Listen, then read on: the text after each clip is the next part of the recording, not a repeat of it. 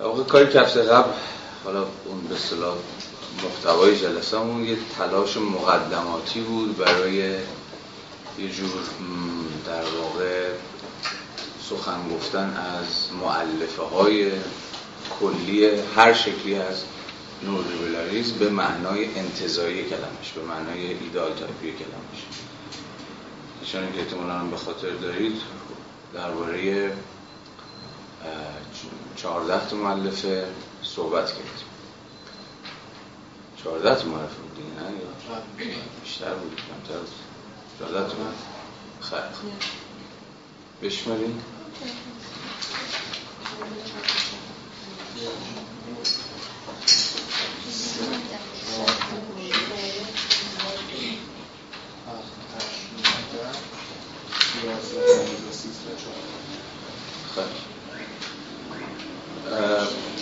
امروز چند قدم میریم جلوتر. امروز یه مقداری بحثمون تاریخی تر خواهد بود.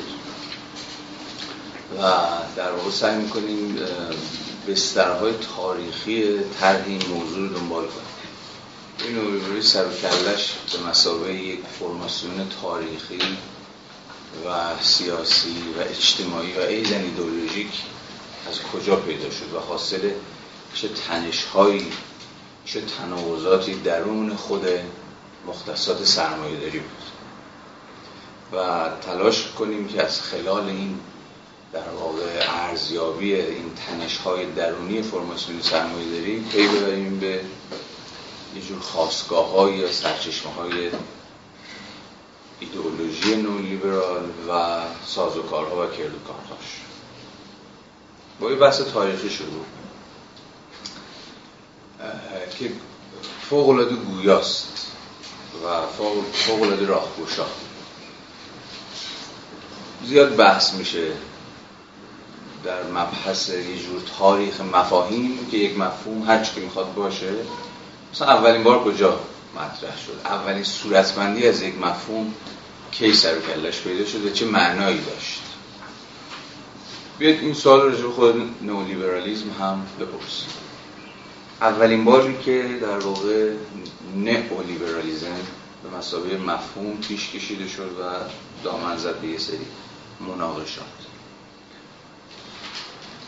آیا کسی شنیده خواستگاه تاریخی مفهوم کجا می‌رسه؟ موضوع جالبیه. از اون حیث که اولین بار نئولیبرالیسم به مسابقه یک مفهومی برای در واقع نقد قسمی چپگرایی مطرح شد. به چه معنا؟ به این معنا که خب تبار مفهوم برمیگرده به آمریکای دهه 1930 و عصر نیو دیل. حالا نیو دیل چیه و چی نیست و اینها گام به گام بحث خواهیم کرد و روشن خواهد در واقع نیو دیل سیاست های اقتصادی دولت آمریکای در 1930 در پاسخ به چی؟ همون پدیده که همه همتون یه چیزه که رجبه شنیدید دیگه رکود بزرگ در واقع یکی از دو رکود بزرگ سرمایه‌داری قرن بیستم که مثل هر در واقع رکود دیگه یا به تعبیری بحران دیگه منجر شد به یه سری تجدید ساختارها و باز آرایی ها درون خود منطقه سرمایه این موضوع خیلی موضوع مهمیه. اینو حالا بعدها کررات بهش باز خواهیم گشت. با صورتبندی سرمایه داری در نتیجه بحرانهاش. اساسا کارکرد بحران ها به معنی عام کلمه همواره همینه دیگه. بحران ها باعث یه جور با صورتبندی پدیده میشه. حالا یا با صورتبندی سبقه یه چیزی شبیه انقلاب به خودش می‌گیره. یعنی اون بحران اونقدر ریشه که اون پدیده در نهایت برای اینکه از شر بحران خلاص بشه ناگزیر از در پیش گرفتن قسمی چرخش انقلابیه. یا سبقه قسمی رفرمیزم به خودش می‌گیره یا دیگرش سرمایه داری در یه جورایی عمر 300 اندی ساله خودش به واسطه بحران های متفاوتی که به خودش دیده بحران هایی که دست کم بنا به ادعای خود مارکس بحران های ادواری سرمایه داری یعنی بحران هایی که سرمایه داری در نهایت پیوسته و حسب منطق درونی خودش باهاشون مواجه میشه. از این بحران ها پا فراتر نذاشته نتونسته از این بحران ها عبور کنه مگر از اینکه دوباره خودش رو ری فرمیولیت بکنه دوباره خودش رو فرمول بندی کنه دوباره خودش رو صورت بندی کنه. سر و شکل متفاوتی به خودش بده. به مرور کاشف عمل, به عمل خواهد اومد در این کلاس که در واقع نئولیبرالیزم چیزی جز یکی از این با صورتبندی های سرمایه داری به قصد فائق اومدن بر بحران هاش نیست. اما اگر برگردیم به دقیقه دهه 1930 که فوق دقیقه مهمیه تو تاریخ سرمایه داری دقیقا همون جاییه که سرمایه داری دوچار یکی از اون باز صورتبندی هاش میشه. اما این بار نه به اتکای دامن زدن به منطق لسفر همان منطق اقتصادی سرمایه داری لیبرالیستی به معنای آدم اسمیتی کلمه. یعنی اتفاقا بیشتر از پیش باز گذاشتن دست بازار. بیش از پیش آزادسازی ساز و کارهای بازار نه به این معنا. حالا خواهیم دید که در واقع نئولیبرالیزم دهه هفتاد دامن زدن به منطق لسفر. در نتیجه بحران خاصی که ازش حرف می‌زد ولی بحران دهه 1930 آن سیاست جایگزینی که منطق اقتصاد و دولت سرمایه‌داری در پیش گرفت نه از جنس تشدید آزاد سازی ها که بلکه برعکس. اتفاقا تلاش برای محدود کردن و رگولیت کردن بازار بود. از خلال چی؟ از خلال گسترش اتفاقا مداخلات دولت. در اون سازوکارهای کلان اقتصاد. این عصر عصر در 1930 و تلاش برای پاسخ دادن به اون بحران ناظر بر رکود بزرگ خیلی دقیقه از این حیث مهمی. بنابراین سیاست نیو دیل امریکایی در واقع تلاشی اتفاقا برای فارغ اومدن بر بحرانهای سرمایه‌داری از خلال محدود کردنش. از خلال اینکه نقش دولت پررنگتر بشه نقش سیاست های باز توضیحی تشدید پیدا و دولت نقش اساسا فعالانه تری ایفا بکنه. و بازار رو به حال خودش رها نکنه.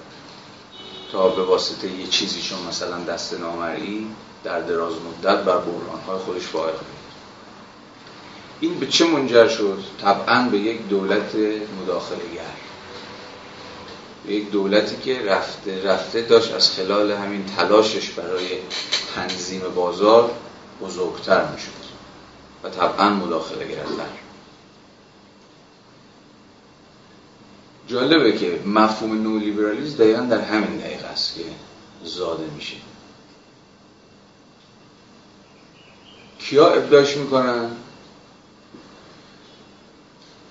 در واقع آن بخشی از نیروهای لیبرال یا آن بخشی از نیروهای طرفدار بازار آزاد که فکر می‌کردن سیاست نیو دیل با معلفه های که براش برشمردیم در واقع یه جور انحراف از لیبرالیسم تخطی از ساز و کارهای لسفره یعنی نو لیبرالیزم در واقع چیزی جز منحرف شدن از منطق لیبرالیزم کلاسیک نیست.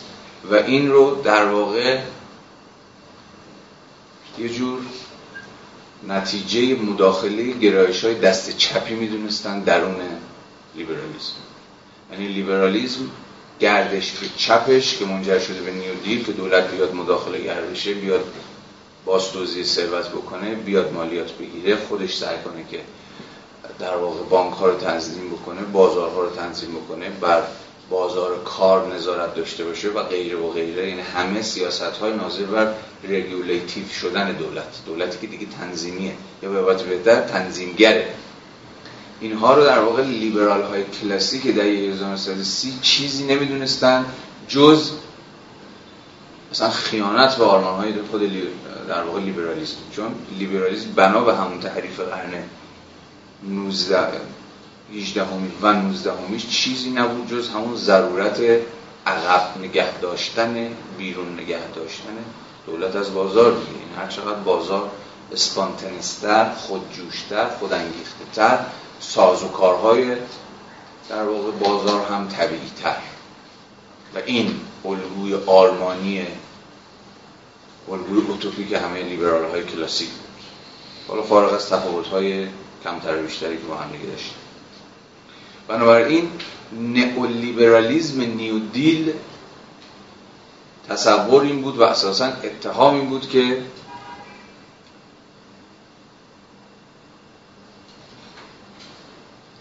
نئولیبرالیزم لیبرالیزم رو به واسطه گردش به چپ داره منحرف می‌کنه. این دامن زد به مجموعی از مناقشات در دهه 1930 در صورتی که ادعای اصلی در واقع همین بود که دولت اساسا نمیباید در سازوکارهای جامعه در اون در سازوکارهای بازار در واقع مداخله بکنه. این فوق العاده نکته مهمیه. گویای مناقشه درونی درون خود سنت لیبرالیستی. آیا شما فقط تا جایی لیبرالید که درون سنت لیبرالی دارید فکر می‌کنید که علیه دولت باشید و مدافع یه جوری در واقع آزادی انان گسیخته و بیمهار بازار؟ یا اتفاقا برخلاف آنچنان که در واقع نئولیبرال های دهه 1930 یعنی نیو دیلی ها فکر می‌کردن اتفاقا لیبرالیزم مستلزم حدی از سیاست گذاری برای مهار دولت هم هست. ببخشید مهار بازار هم هست. اتفاقا برای دفاع از خود بازار. بنابراین لیبرالیزم لزوما همان رها کردن بازار به حال خودش نیست. این منطق نیودیلی هاست. نیودیل حالا مثلا ترجمه می‌کنم به عصر جدید نمی‌دونم پیمان جدید. حالا ترجمهش خیلی مهم نیست. فقط باید حواستون باشه گویای یک نوع برنامه یک نوع سیاست گذاری اقتصادی دولت محوره. خواستگاهش هم حالا در ادامه خواستگاه نظریش هم در ادامه خواهیم دید که به کی برمیگرده؟ به کینز. روزولت در واقع دولت روزولت یه جورایی پیش برنده و سیاست گذاره و دولتی که اصلا پیاده می‌کنه سیاست نیوم دیل ولی کینز این وسط خیلی فیگور مهمیه. در ادامه بهش باز خواهیم گشت. خب ادعای در واقع لیبرالیست های کلاسیک در 1930 این بود که اساسا خود کینز و اقتصاد سیاسی کینزی و طبعا دولت های کینزی هم و باز در نتیجه سیاست گذاری های مبتنی بر اقتصاد کلان کینزی که اوجش می‌شد همین نیو دیل در واقع اساسا ربطی به لیبرالیسم نداره اما این تصوری نبود که خود کینز و خود نیو دیلی ها از از خودشون داشتن. و همچنان فکر می‌کردن که دارن درون پارادایم لیبرال فکر می‌کنن. ولی در این حال دارن تلاش می‌کنن که نابسندگی ها و نارسایی ها و کمبود ها و نواقص بازار رو از خلال مداخلات در واقع سیاسی مهار بکنن خود کینز مثلا یه مقاله ای داره که توی دهه اگه اشتباه نکنم دهه 1940 نوشته که آیا من یک لیبرالم که در اونجا سعی کرده دفاع بکنه از اینکه هر آن چیزی هر آن که گفته در ساعت اقتصاد کلان عملا ادامه همون منطقیه که در اون لیبرالیزم هم هست. بنابراین باید حواستون باشه که تو دهه در در دهه 1930 دعوایی میشه تو خود سنت پس لیبرالیستی. بر که واقعا لیبرالیسم چیه؟ همان لسفر ایجور محض ناب اوتوپیک که هیچ نهاد اجتماعی نمی‌تونه و نباید درش مداخله بکنه. یا نه. اتفاقا لیبرالیزم یا بذارید سریعتر باشیم. سرمایه داری نه تنها می‌تونه بلکه میباید به روی حدی از تنظیم شوندگی اتفاقا گشوده باشه. یعنی اساسا شما نمی‌تونید از سرمایه داری دفاع بسنده بکنید. مگر اینکه تا حدی همواره حواستون به زیاده خواهی هاشو در واقع بی تعادلی هاشو غیره و غیره باشه. بنابراین مفهوم نولیبرالیزم اول بار به مسابقه جور اتهام به مسابقه جور انگ به مسابقه جور برچسب زاده شد. به جریانات دست چپی درون خود سنت لیبرالیستی و با مزه ماجرا چیه؟ اینه که این مناقشه هنوز که هنوزه در آمریکا زنده است اون مناقشه که ازش حرف زدیم باستابش تو احزاب سیاسی آمریکا چه شکلی بود در واقع نیو دیلی ها همان حزب چیان حدستون چیه؟ هم حزب دموکرات هم روزولت و بقیه اینها عملا حزب دموکرات آمریکا دیگه. و حزب دموکرات آمریکا دست کم در قرن بیستم همواره سایه قسمی چپ روی برش سیطره داشت. و در واقع این اتهامی که این نوع لیبرال ها یعنی این حزب دموکراتی ها این کینزیان ها این نیودیلی ها در واقع منحرف شدن از اصول لیبرالیزم اتهام و انگی بود که حزب در واقع جمهوری خواه اولا نصار حزب دموکرات می‌کرد. بنابراین همین ابتدای کار شاهدید که شما یه جور جناح راست چپ دارید در اون لیبرالیسم که ما به ازای سیاسیش توی سیاست داخلی آمریکا میشه حزب دموکرات و حزب جمهوری خواه که اوجش هم در 1930 اما نکته بامزه ماجرا چیه؟ با اینکه از دهه 1940 1950 رفته رفته دیگه این مناقشه خوابید به چه معنا؟ به این معنا که حزب جمهوری خواه دیگه خودش رو درگیر زدن برچسب نئولیبرال به حزب دموکرات نکرد تا خودش رو به مثابه لیبرالیزم راستین لیبرالیزم واقعی در برابر نولیبرالیزم انحرافی حزب دموکرات جا بزنه یا تصویر بکنه اتفاق افتاد چی بود؟ یه جور اساسا انصراف از خود ترم لیبرالیزم یعنی اینکه اساسا لیبرالیزم بله مترادف آن سیاست گذاری هایی که دموکرات تو دهه 1930 داشتن بود. اصلا باید یه ترم دیگه ابدا کرد. جمهوری خواهات چه ترمی رو ابدا کردن و از اونجا بعد خودشون چی نامیدن؟ اون چیزی که هنوز هم خودشون مینامن. ما جمهوری خواه رو امروز از حیث گرایش سیاسی اقتصادیشون به چی می‌شناسیم؟ جریان؟ یکی گفت. نه. محافظه کار یعنی حزب جمهوری خواه بعد از این مناقشه که در نهایت کاشف و آمد مناقشه بیهودیه بیهوده است. اساسا دیگه ترم لیبرالیسم رها کرد. و خودشو محافظه کار نامید محافظه کاری که از حیث اقتصادی اساسا وفاداری تام و تمام و مطلق و بلاشرد به منطق لسفه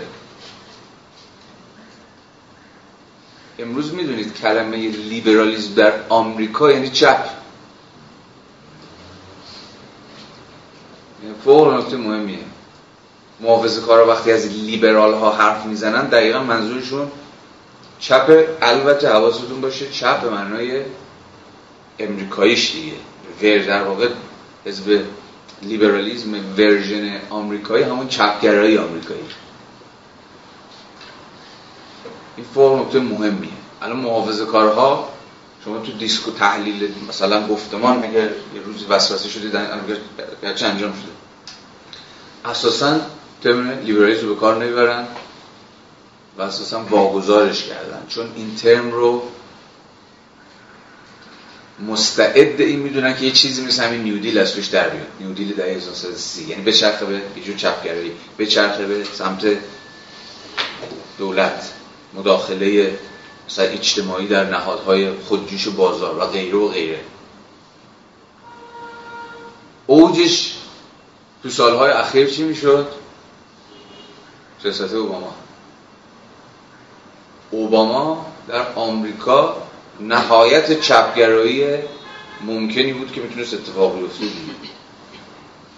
البته سال گذشته یه قدم هم پیشتر سیاست آمریکا برداشت دیگه. یعنی سر سندرز هم پیدا شد. احتمال از خودتون خودتون پرسیدید دیگه سندرز دموکرات آمریکا چیکار می‌کنه؟ حالا خود سندرز منتهای چپ حزب دموکراته باز درون خود این اعضاب هم باز شما جناح چپ جناح راست دارید دیگه. تو حزب جمهوری خواهم همینه. حزب جمهوری خواهم باز منتهای راست داره که بابایی مثل مثلا همین ترامپ از اون منتهای از اون اکستریم راستگرایی حزب جمهوری خواه اومده و یه جناح در واقع چپ هم داره. ایزن در اون حزب دموکرات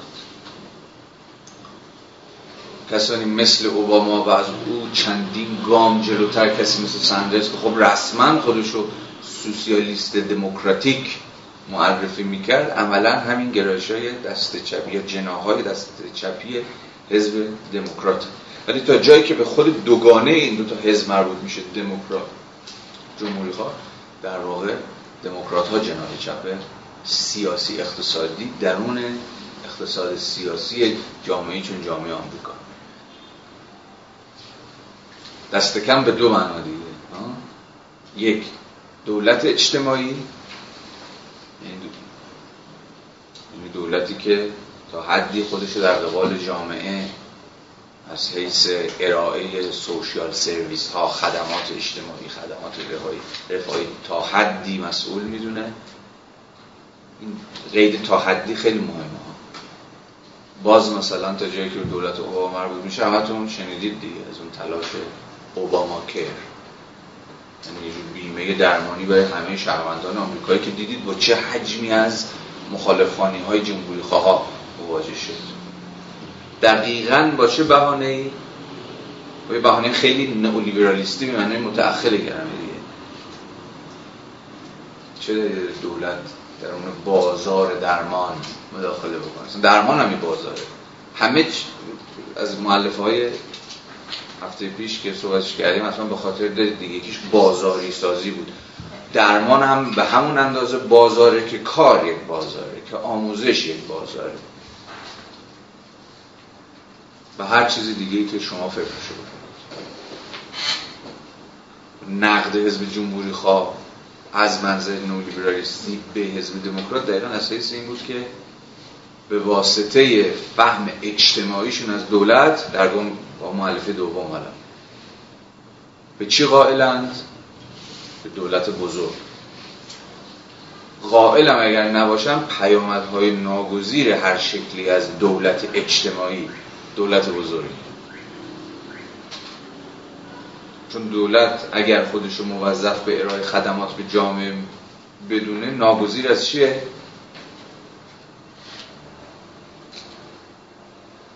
گسترش سازوکارهای مداخله گرش در اون جامعه دیگه.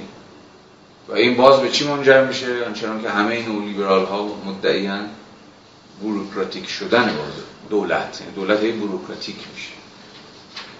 دم دستگاه برای خودش می‌سازه. از خلال سازوکارهاش بیشتر و بیشتر در جامعه نفوذ می‌کنه و این همون چیزیست که نولیبرالیسم دست کم در ظاهر می‌خواد علیهش اقامه دعوی بکنه. بنابراین این بحث تاریخیمون اگر خلاصه بخوایم بکنیم به کجا می‌رسیم؟ به این نقطه که نولیبرالیزم محصول مناقشه درون خود سنت لیبرالیستیه. مناقشه بر سر گرایش های چپگرایانه و راستگرایانه در خود لیبرالیسم. این مناقشه تا دهه های 1930 1940 با دوگانه لیبرال نو لیبرال تعریف می‌شد. لیبرال ها بودن همین حزب جمهوری خواه وفادار به آرمان کلاسیک یعنی همون آرمان لسفر و نو لیبرال ها یعنی همین حزب دموکرات و بقیه همان خائنین همان چپروهای همان منحرفین همان در واقع کجروهای از اون آرمان کلاسیک لسفری اما این مناقشه چنان که گفتم از جایی به بعد در واقع صورت ترمینولوژیکش دیگه تغییر کرد. یعنی لیبرال های به اصطلاح کلاسیک لسفری حزب جمهوری خواه دیگه مثلا گفتن دیگه اصلا بی خیال مفهوم خود لیبرال و لیبرالیزم این اصلا این مال شما. در برابر باید از جور کانسرواتیزم دفاع کرد. و این کانسرواتیزم در واقع همون چیزیه که ما امروز به نام نئولیبرالیزم می‌شناسیم. اگر علاقه من که این بحث حالا مثلا بیشتر دنبال بکنید بهترین کتابی که الان به فارسی ما داریم در واقع دو تا کتاب خوب داریم که همه این مناقشاتی رو که سرش بحث کردیم رو دقیق توضیح میده. یکی کتاب ریچارد رورتیه به نام کشور شدن کشور که در واقع ساب تایتلش هم اینه دیگه درباره اندیشه چپگرا در آمریکا. ببینید رورتی اینا همه خودشونو چپ می‌دونن دیگه ما چپ آمریکایی هستیم. ولی تلاشی که اونجا رورتی داره می‌کنه چیه که نشون میده چپ آمریکایی با چپ اروپایی چه فرق می‌کنه؟ و چرا چپ آمریکایی اصلا خواستگاه مارکسیستی نداره؟ چپ آمریکایی یه چپ آمریکایی یعنی مال خود جامعه آمریکاست. حالا خواستگاهاش از جاهای دیگه در میاد. و در واقع تجسم سیاسیش هم چنان که گفتیم میشه همون حزب دموکرات در آمریکا. یه کتاب دیگه هم که هست مال تام باتوموره به نام منتقدان جامعه. این کتاب هم کتاب خیلی خوبیه و جانم کشور شدن کشور مال نیه و منتقدان جامعه مال کندوکاو اما یکی از ورژن های نشه آگه. جفتش هم فکر می‌کنم باشه تو باز به حال این بحث ارزش پرداختن خیلی مفصل تر داره ولی فعلا تا جایی که به بحث ما مربوط می‌شد همین صورتبندی نخست فعلا کفایت. داره این موضوع اول اما موضوع دوم. بیاید بپرسیم که این مناقشه که در واقع شکل گرفت چقدر کمک می‌کنه به فهم حالا تنش درونی خود سرمایه یعنی همون اقتصاد نیو دیدی دهه 1930 که تلاشی بود برای نجات سرمایه داری از خلال مداخله دولت. تلاش ضد سرمایه دارانه که نبود. دولت برای اینکه اتفاقا بازار رو نجات بده خود فرماسیون سرمایه داری نجات بده باید مداخله بکنه. بنابراین سوالمون اینه. آیا این مناقشه تاریخی ما رو به یه جور ماهیت تاریخی خود سرمایه داری رهنمون می‌کنه؟ در اینجا بهترین کاری که می‌تونیم بکنیم این که به اتکای دست کم چند قدم کارل پولانی پیش بریم و مفهومی که پولانی ابداع کرد. و فوق برای بحث ما روشنگر یعنی مفهوم جنبش مضاعف. double movement چیه double movement تو اندیشه پولانی؟ چه ربطی به این بحث های ما داره و چه ربطی به خود مثلا نولیبرالیزم داره کسی شنیده چیزی رو این مفهوم براتون آشناس یا ایده ای دارید که احیانا double movement پولانیایی ممکنه چی باشه جنبش حمایتی جامعه از خودش در برابر بازاری شدن یعنی کالایی شدن زمین و کار و پول توی سده 19 خب هسته حرف درسته ولی اون جنبش در واقع تلاش جامعه برای دفاع از خودش double movement نیست. در برابر جنبش بازاری شدن یه جنبش دیگه راه میفته که به اون میگه جنبش مضاعف در واقع اون double movement پولانیایی ناظر به یک گرایش دوگانه در اون خود سرمایه داریه حرف پولانی اینه. تاریخ سرمایه داری از قرن در واقع یه جورایی 18 هم به بعد یه تاریخ دوگانه است. دبله مضاعفه. به چه معنا؟ یعنی داره میگه ببین دو تا نیرو همزمان در اون تاریخ سرمایه داری دارن با هم میجنگن. هیچ وقت هم تاریخ سرمایه داری بری از این دو تا گرایش نیست. این دو تا جنبش نیست. جفتشون جنبشه جنبش اول همون چیزی که ما اساسا سرمایه داری به تو پای اون می‌شناسیم. یعنی همون جنبشه که پولانی اسمش می‌ذاره یا سیاستی که یا سازوکاری که. همون اسپانتینوس مارکت. بازار خود تنظیم به نظر میاد سرمایه‌داری چیز جزئی نیست دیگه. یعنی همان نهاد مرکزی جامعه سرمایه‌داری همان نهاد بنیادین جامعه سرمایه‌داری که همه دیگر نهادها رو به یک معنا تعیین می‌کنه دیگه. نهاد بازار بنیادین ترین نهاد برای اقتصاددانان کاپیتالیزم یه گرایش اینه که تا می شود و تا شدنی است. دست این بازار باز گذاشته بشه. تا شدنی است. این بازار تعیین کننده همه دیگر ساز و کارهای اجتماعی باشه.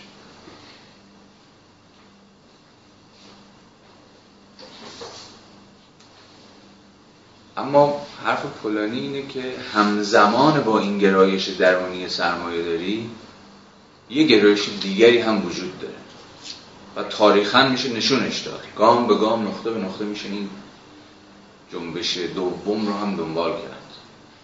که میشه حد زد دیگه.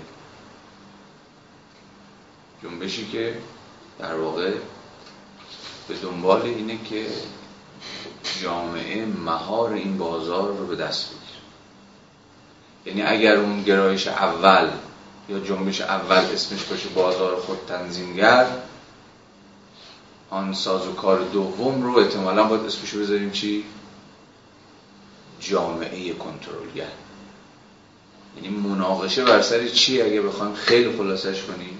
مناقشه بین بازار و جامعه.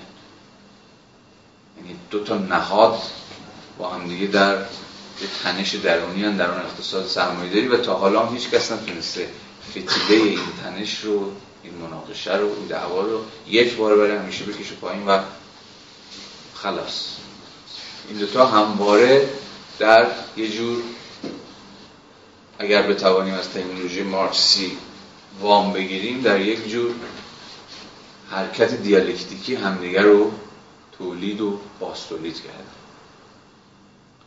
بازاری که می‌خواد بند بکسله و رها بشه و خود تنظیم و کاملا خودجوش بشه از هر شکلی از نظارت کنترل مقررات انضباط و غیره و غیره خودش رو خلاص کنه و در برابر جنبش های اجتماعی و سیاسی که سوداشون چیه؟ که اتفاقا افسار بازار رو بکشن و بازار رو اجتماعی کنن به تعبیر پولانیایی که حالا در جلسات بعد دوباره بهش باز خواهیم گشت چون در یک جلسه بخش های وسیع از اون کتاب رو با هم خواهیم, خواهیم خون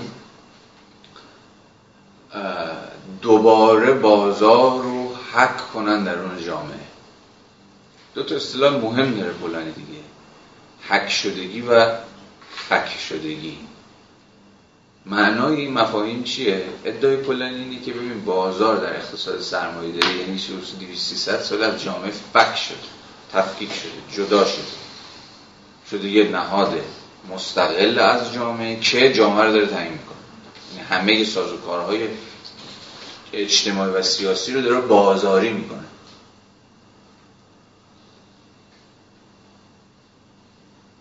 اما سابقه بر این به ادعای پولانی بازار در اون جامعه حک بود.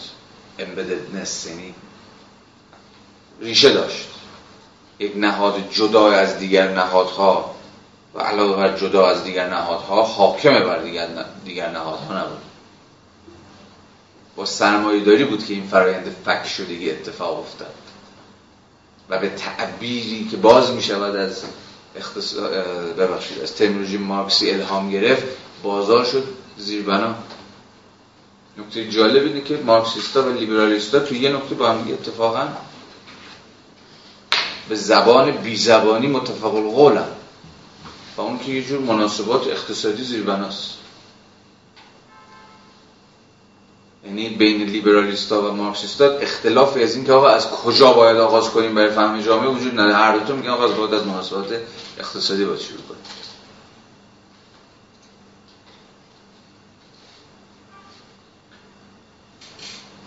ادعای پولانی این بود که تمام این تلاش ها برای کنترل کردن و انضباط بخشیدن به اون بازار بیمهار تلاش هم برای دوباره فک شدگی بازار در آن جامعه. به این معنا پولانی تعریف خیلی روشن از سوسیالیسم داشت دیگه. توی سوسیالیسم پولانیایی بازار محو نمیشه. همه چیز به دست دولت قرار نیست بیفته. همون اتفاقی که توی جور ورژین سوسیالیسم دولتی قرن بیستم اتفاق افتاد. منظور کسی چون پولانی از سوسیالیسم در واقع همون کنترل دموکراتیک جامعه بر مناسبات بازار. یعنی دیگه بازار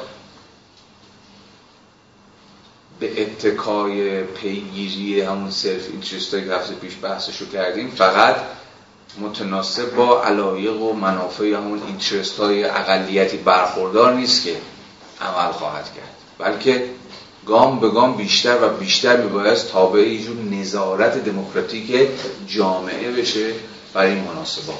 این خیلی مهم نیست. بنابراین اساسا فلانی یه جورایی واضع ترم سوسیالیسم دموکراتیکه. در واقع اگر بخواید ریشه های مثلا حتی سندرز رو هم شما پیدا بکنید باید در کسی چون فلانی دنبالش بگید نه مثلا در کسی چون مارکس.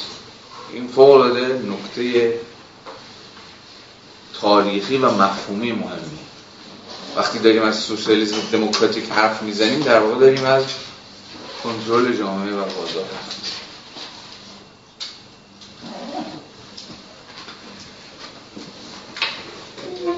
پس مفهوم double movement پولانی یه جورایی می‌خواد کل دینامیزم سرمایه‌داری رو توضیح بده.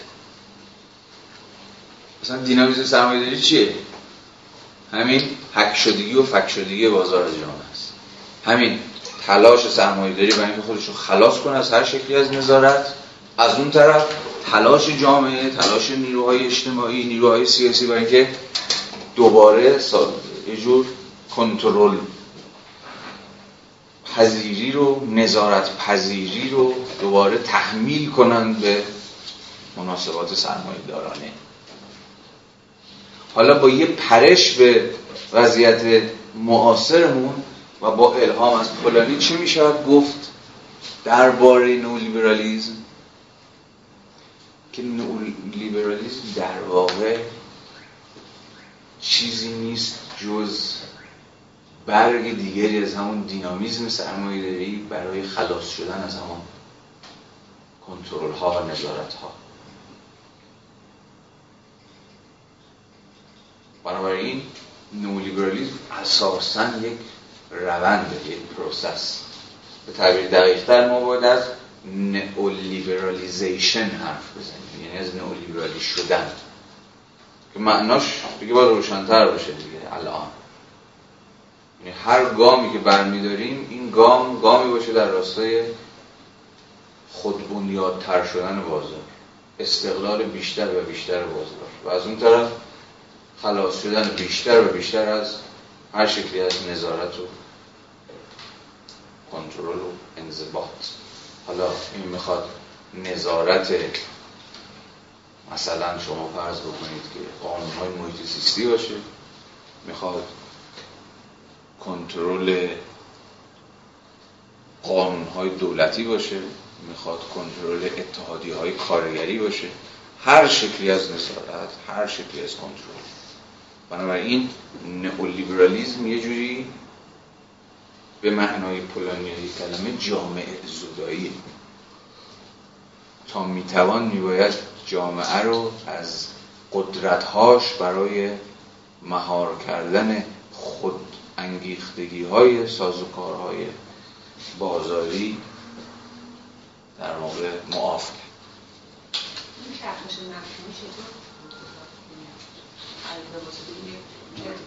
کدوم شما؟ تو آمریکا این بحث نولیبرالیزم کاملا یه جور اتفاقا به معنای چپگرایی درون لیبرالیزم و اصلا مسابقه رو برچسب و اتحاد داره بعد از این طرف به سنت کلونیالی کاملا معناش عوض میشه این چرخش مفهومی رو خود پولانی مکرشه یا یه سنتی رو پولانی هیچ وقت از مفهوم نولیبرالیزم استفاده نکرد. خب همین چرخش پس چجوری اتفاق گفتم تو علی نتیجه مناقشاتیه که تو دهه 1930 1940 توی به ویژه بحث‌های سیاسی خود جامعه آمریکا داره اتفاق میفته آخه تا اونجا که به معنی این که الان مراد کردیم نبود. یه چرخش این وسط یه گرد دیگه داره. که کاملا نولیبرالیسم از نظر یه جور اتهام و از نظر یه جور چپ رویه در لیبرالیسم متوجه شدم. ما تقریبا یه سی سال یه سکوت discursive داریم در قبال مفهوم نولیبرالیسم برای بار دوم که سر و کله مفهوم نولیبرالیسم پیدا میشه این بار دیگه نه مساوی اتهام یک مفهوم سلبی بلکه اتفاقا کاملا به مساوی مفهوم ایجابی در 1970 کار بهش می‌رسه. این سکوت نتیجه همون انصراف در واقع جمهوری خواهای آمریکایی از خود مفهوم لیبرالیزم بود دیگه. یعنی اصلا دیگه باید خلاص شد از شر مفهوم لیبرالیزم. حالا یه دی بشن لیبرالیزم یه دی بشن نو لیبرالیزم. و اینکه متبادر به ذهنتون بشه ما این مناقشات الان مثلا در اون خود سوسیالیست داریم دیگه. امروز در اون خود سوسیالیست خیلی دعواست. آقا این سوسیالیسم اصلا چی هست؟ اصلا با چگونه فهمیدش؟ با چه مختصاتی باید ازش سخن گفت؟ تازه اونم با این فرض که سوسیالیسم تاریخی یعنی سوسیالیسم واقعا موجود مملو از تناقض ها و کسافتکاری ها و سرکوب ها و غیره و غیره است. امروز در واقع جریانات چپ جدید یا در واقع جریاناتی که به یک نوعی می‌خوان دوباره اصلا چپ رو بازسازی کنن خیلیشون مثلا انصراف دادن از این مفهوم دیگه. یعنی این مفهوم انقدر دیگه دستمالی شده انقدر از تک و تا افتاده که دیگه نمیشه نجاتش داد. حالا چه مفهوم سوسیالیست چه مفهوم همبستش باشه مثل کمونیسم. دیگه اصلا باز تو همین چپ جدید حرف زد. تلاش برای نجات دادن این مفاهیم دیگه بلا فایده است. این مفاهیم سوختن. این مفاهیم هر آنچه که داشتن رو توی بازه تاریخی مصرف کرد این اتفاق توی آمریکای دهه 1930 با خود مفهوم لیبرالیسم افتاد چنان که الان صحبتش کردیم. دیگه اینقدر دعوای بین لیبرالیسم و نولیبرالیسم و اینها جدی شده بود که دیگه مدافعان اون لیبرالیسم کلاسیک دیگه اصلا خود این مفهوم رو کنار گذاشتن و اصلا بخشیدنش به در واقع جور همین نیو دیلی ها به دموکرات ها و خودشون رفتن پشت یه اصلا ترمینولوژی دیگه ای وایسادن همون terminology محافظه کاری. بنابراین اینجا جور انصراف discursive داریم. و در واقع یه 20 سالم سکوت از گفتمانی داریم. این دیگه اصلا مفهوم نولیبرالیسم دیگه تو دهه 60 و 70 تقریبا شما اصلا نمی‌بینید مفهوم نولیبرالیسم تا از نیمه دوم دهه 1970 این بار به مساوی مفهوم ایجابی دوباره سر و کله‌ش پیدا میشه. هر چقدر که تو دهه 1930 سلبی و برچسب گونه و فلان و بهمان بود که سوالش کردیم این بار دیگه شد یه مفهوم کاملا پوزیتیو. این از این. حالا دوباره برگردیم به اون ماجرایی که داشتیم با پولانی دنبالش میگردیم در واقع دنبالش می‌کردیم. مفهوم جنبش مضاعف. در واقع پس چنان که گفتیم گویای یک نوع تضادیه که درون خود سرمایه‌داری وجود داره. و به شکل ادواری و به شکل چرخشی باز میگرده این double movement یعنی تو برهه هایی بازار دست بالا رو پیدا می‌کنه مناسبات در واقع اقتصادی لسه‌فری دست بالا رو پیدا می‌کنن جامعه رو تضعیف می‌کنن و غیره و غیره. توی دوره دیگه ای دوباره کنترل های اجتماعی دوباره قدرت می‌گیرن و سعی می‌کنن بازار رو مهار می‌کنن همین ماجرای دهه 1930 یکی از همین بره هاست دیگه. برهی که به یک معنا کنترل اجتماعی بر بازار این بار اما دست بر غذا به اتفاق خود دولت یعنی همون دولت به اصطلاح نیو دیلی دولت روزولتی تقویت میشه. به ضرر چی؟ به ضرر همان بیمهاری ها و انان های بازار.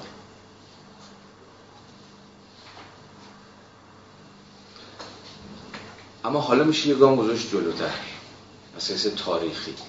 یعنی با عبور از این سی چل سال بیایم وارد دهه 1970 بشیم. یعنی همون جایی که سر و کله نئولیبرالیسم مسابقه یک مفهوم به مسابقه یک سیاست ایجابی داره پیدا میشه. با روی کرده پولانی اگه باز پیش بریم همون جایی که دوباره بازار می‌خواد از خودش عاده حیثیت کنه. از خلال لطو پار کردن و کم کردن شر همین هر شکلی از کنترل اجتماعی دوباره به فرایندهای انباشت دوباره مجال ظهور و بروز یه جورایی مطلق الانان بده. این خط تو باید حواستون باشه. این, خ... این تنش بین کنترل و آزادسازی. اصلا خود این مفهوم مفهوم جالبی دیگه. نولیبرال ها یکی از مفاهیمی که حالا هفته پیش هم سرش صحبت کردیم یکی از عمده ترین مفاهیم در واقع معرف دیسکورسشون چیه همین مفهوم آزادسازی دیگه. بحث هفته پیشمون همین بود. آزادسازی از چی؟ یعنی چی نئولیبرالیزم مدافع آزادسازیه؟ حالا این بار از با عینک پولانیایی می‌تونیم بفهمیم این آزادسازی از چی. آزادسازی چی از دست چی؟ بازار از جان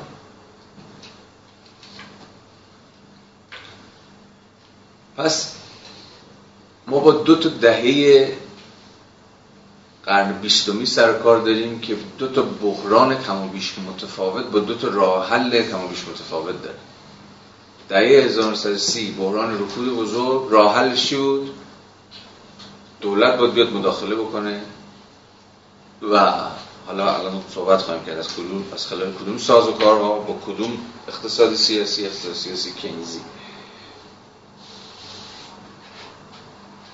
و این مترادف با چی شد؟ تقویت دولت و جامعه علیه یا به ضرر خداینی بازار. اما بحران رکود تورمی دهه 1970 در واقع یه ضد جنبشه. اقتصاد سرمایه‌داری دوباره دچار بحرانه. اما این بار راه حل مداخله گرتر شدن دولت نیست. قدرتمند شدن جامعه نیست. بلکه کاملا برخلاف. مسیر عکس. اتفاقا اقتصاد سرمایه‌داری داره خفه میشه با بحران رکود درگیره. یعنی چی؟ یعنی با بحران رشد. رشد اقتصادی کاهش پیدا کرده. دقیقا به این دلیل که کنترل ها و محدودیت ها بیش از حد پیش پای فرایندهای انباشت صف کشیدن. و اقتصاد سرمایه‌داری داره خفه میشه دیگه نمی‌تونه نفس بکشه. اتفاقا باید شهر اینا رو کند اینا رو زد کنار تا دوباره فرایند شکوفایی و رونق و رشد اتفاق بیفته. نولیبرالیزم پس به این معنا یه جور جریان ضد انقلابیه. حالا انقلابی حالا خیلی مهم نیست انقلابی بودن یا ضد انقلابی بودنش. مهم اینه که یه جور با صورتبندی خود جامعه است. این بار حالا برای دفاع از سازوکارهایی که در واقع بازار پیش حالا برای اینکه بفهمیم این داستان رو یعنی نولیبرالیسم دهه 1970 رو به مسابقه یک پروژه ایجابی باید اقتصاد بعد از جنگ دوم رو بفهمیم. یعنی همون اقتصاد کینزی رو باید بفهمیم. چون نولیبرالیسم به مسابقه جور انقلاب برای کینز اتفاق افتاد. و نتیجه بحران در اون اقتصاد سیاسی کینزی. اما سوال ساده اینه که اقتصاد کینزی چگونه اقتصادی؟ معلفه های اقتصاد کینزی که اقتصاد حاکم بر تقریبا نیمی از جهان بعد از جنگ دو نیم دیگرش کم بیش در اختیار اقتصاد سیاسی سوسیالیستیه دیگه. چین شوروی و اقمارشون. که خب تکلیفش روشنه. اونجا اساسا شما دیگه نهادی به نام نهاد بازار ندارید. همه چیز در اختیار دولت. شما اونجا یه توتال استیت دارید و سرمایه‌داری هم تبدیل شده به جور سرمایه‌داری دولتی. اما از اون طرف اون نیمه دیگر یعنی همان نیمه آزاد یعنی اونجا که سوسیالیسم درش پیروز نشده اما اونجا هم شما لیبرالیسم کلاسیک ندارید. داریم از بره بعد از جنگ دوم حرف می‌زنیم. یعنی لسفر دیگه اونجا حاکم نیست. اقتصاد کینزی حاکمه. و اقتصاد کینزی مسابقه اقتصاد ناظر و اقتصاد کلان. یعنی ناظر بر سیاست گذاری های دولت برای قلم روی اقتصادی رو باید با چند تا معلفه توضیح داد که الان دربارش بحث کینز اهم صورتبندیش رو از یه جور در واقع اقتصاد آلترناتیو تو دهه 1930 پایه گذاشت.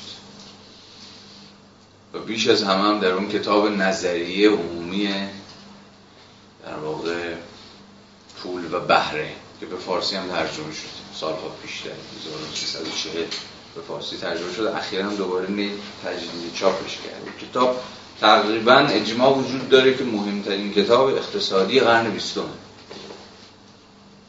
و انقلابی در اقتصاد کلان ایجاد کرد. با فاصله گرفتن هرچی بیشتر از همون اقتصاد لیبرالیزم کلاسیک لسفری. این جمله کنگ رو احتمالا همتون شنیدید. کل اقتصادش میشه با همین یه جمله فهمید. در دراز مدت همه ما مرده ایم. این جمله رو همتون باید شنیده باشید. منظورش چی بود که این در دراز مدت همه ما مرده ایم؟ با این جمله چی رو می‌خواست نقد بکنه به نظرتون؟ یه وچی از لیبرالیسم کلاسیک رو می‌خواست نقد کنه دیگه با این جمله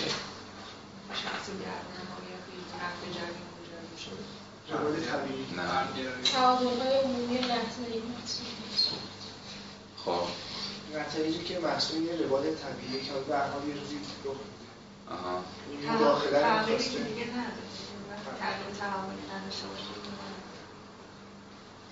دیگه دیگه؟ دو تا مفهوم هم که بچه به کار بودن کمک می‌کنه. یکی تعادل یک طبیعت یک روند طبیعی. پاسخ اقتصاد کلاسیک در دهه سی به رکود بزرگ این بود که این رکود رکود ادواری. و ما ازش عبور خواهیم کرد. یه بیتعادلیه در اون بازار. بین سازوکارهای عرضه و تقاضا. چی از چی پیشی گرفته؟ تو رکود چی از چی پیشی می‌گیره؟ و این بی تناسبی یا بی تعادلی بین عرضه و تقاضا در دراز مدت یعنی اگر راه حل کلاسیک لیبرال ها دیگه اگر بازار رو با حال خودش رها بکنیم خودش راه خودش رو پیدا می‌کنه. یعنی دوباره ما باز میگردیم به یه جور تعادل بین سازوکارهای عرضه و سازوکارهای تقاضا. بنابراین باید به طبیعت اعتماد کنیم. یا به تعبیر بهتر به روندهای طبیعی باید اعتماد کنیم. یعنی چی روندهای طبیعی؟ مثلا طبیعت چیه؟ نیچر همون در واقع اون چیزی که بیرون از ماست دیگه. ربطی به مداخلات ما نداره. سازوکارهای خودشو داره کار خودش هم خواهد کرد. شما خوشون بیاد شما بدون بیاد. بازار هم یه پدیده نچراله. مثلا بازار پدیده طبیعیه. به این معنا و فقط به این معنا. و در و اساسا نباید علیه طبیعتش اقدام کرد. یعنی شما یه پدیده طبیعی رو با مداخله انسانی مخدوش می‌کنید. هر چقدر مداخله انسانی کمتر اون پدیده طبیعی طبیعی تر اینجا در واقع ما داریم به چی باز میگردیم؟ به خواستگاه های در واقع باز دوباره و بنیادهای فهم فلسفی لیبرال ها از خود مفهوم طبیعت و جامعه انسانی مساوی چی؟ وضع طبیعی. این بذارید از اون پرانتزامون اینجا باز بکنیم. داریم از کینز حرف می‌زنیم. ولی یه شیفت بکنیم بریم بنیادهای فلسفه سیاسی و فلسفه اجتماعی لیبرال های کلاسیک. جامعه اصلا به مسابقه یه جور وضع طبیعی. مقایسه هابز و لاک هابز می‌دونید از وضع طبیعی شروع می‌کنه. انسان ها در گام نخست در وضع طبیعی وضع طبیعی یعنی چی؟ یعنی وضعی بری از وجود هر شکلی از اقتدار نظم و قانون.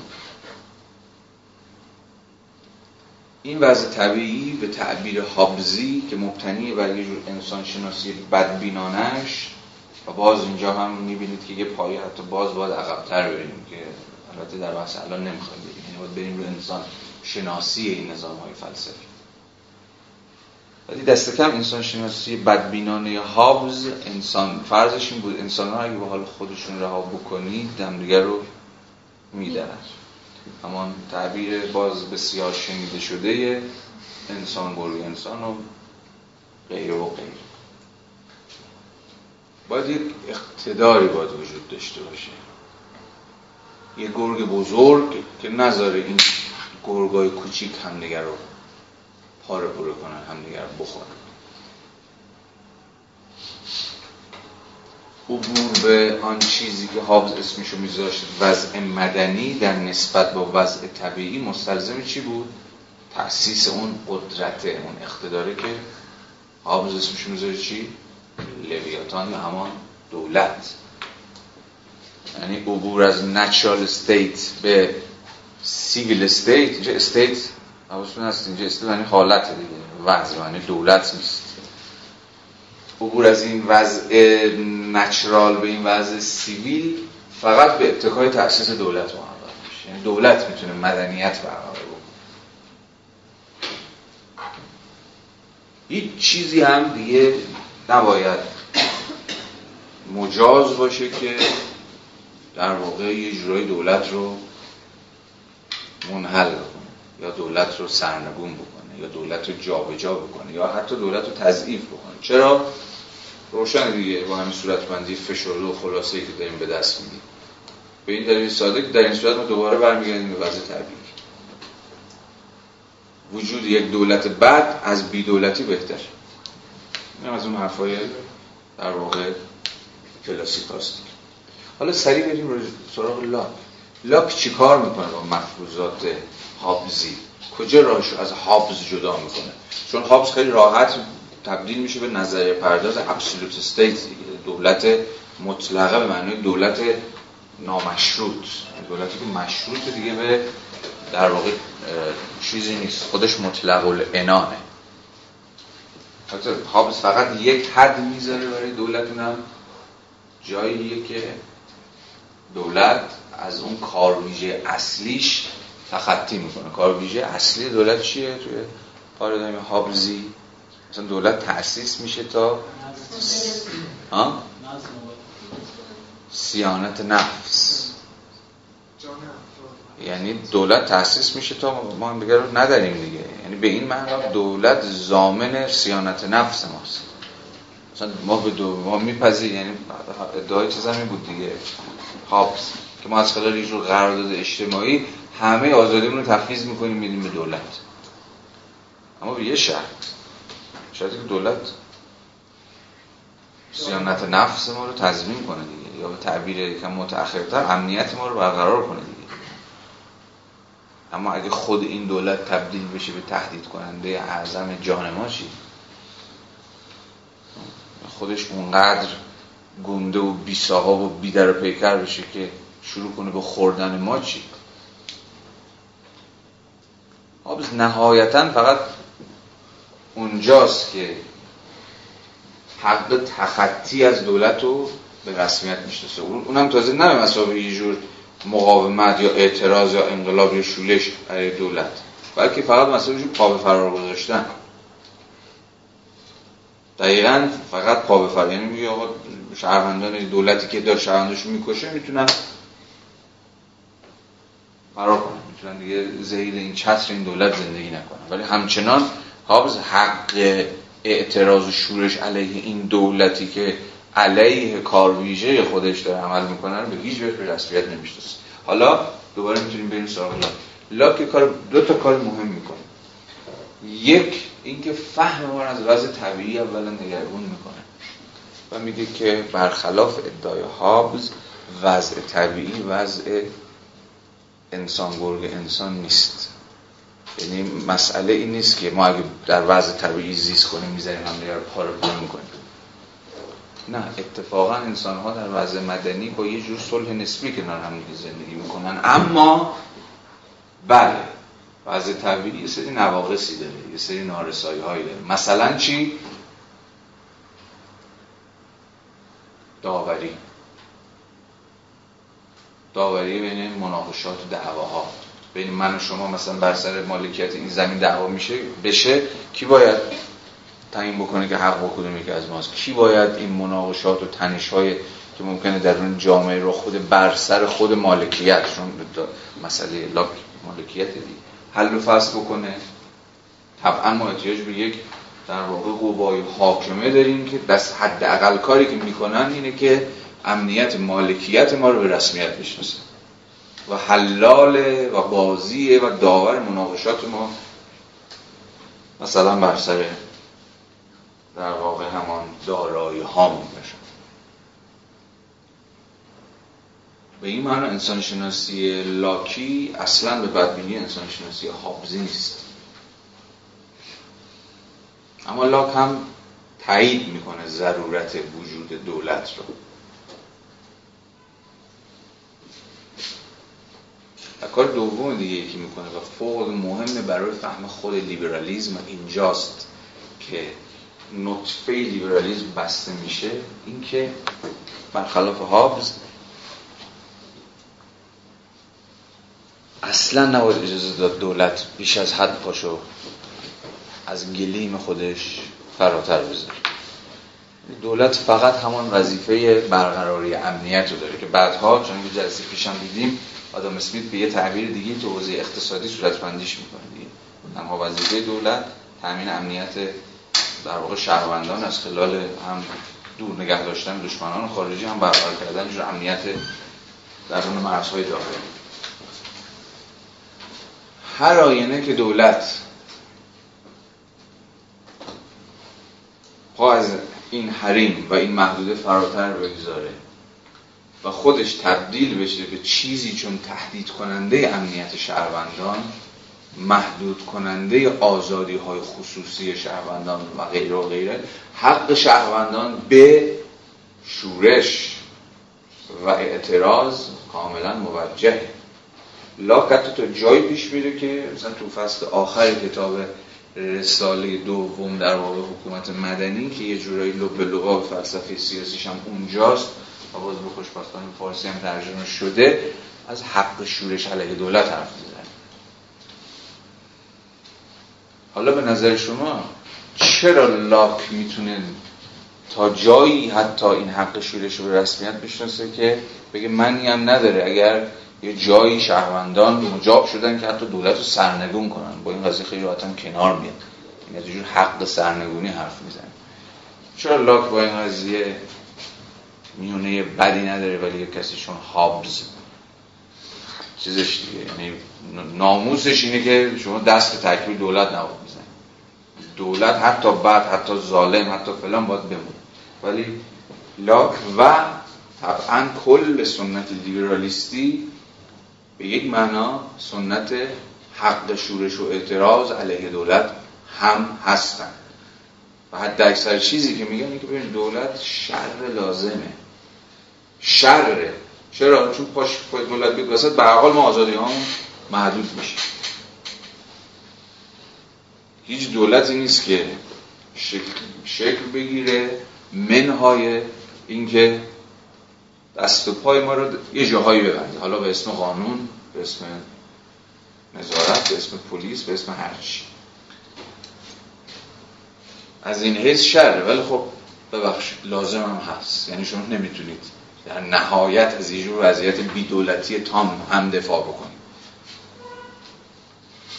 یعنی این تعبیر این تعبیر هم لیبرال همچنان هم زیاد به کار می‌برن دولت شر لازمه. یعنی باید باشه اما به اندازش. فقط همون امنیته.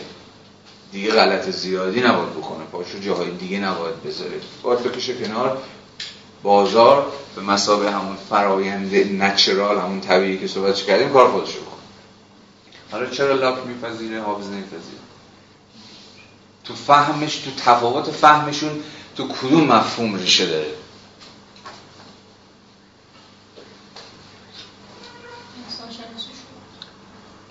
یکم فراتر از انسان شناسیش روشنه. جامعه مالکیت داره. حافظ امنیت. خب این چه ربطی به چیز داره؟ ربطی به این داره که این حق شروع شد. خطا چیز مالکیت خصوصی بیشتر. افراشون داره خود مالکیت خصوصی باید سیانه به حفظ مالکیتشون می‌تونه شروع این درست. اما نه. اما از این یه پایه حالا پایین تر ریشه تو فهم متفاوتشون از وضع طبیعی داره. چون وضع طبیعی به معنای لاکی کلمه چنان که گفتم وضع جنگی نیست. یعنی حتی ما اگه دولت هم نداشته باشیم برگردیم به همون وضع طبیعی حواستون هست دیگه. گفتیم که وضع مدنی نتیجه یا به میانجی تأسیس دولت اتفاق افتاد دولت که وجود نداشته شما دوباره گویی که بازگشتیم به وضع طبیعی. حالا لاک در نهایت ادعاش اینه که به اون وضع طبیعی اونقدر هم چیز ترسناکی نیست. درسته که ما از این وضع مدنی فراتر رفت به اتفاق تاسیس دولت تا اون در واقع نارسایی ها و نابسندگی ها رو رفع رجوع بکنه.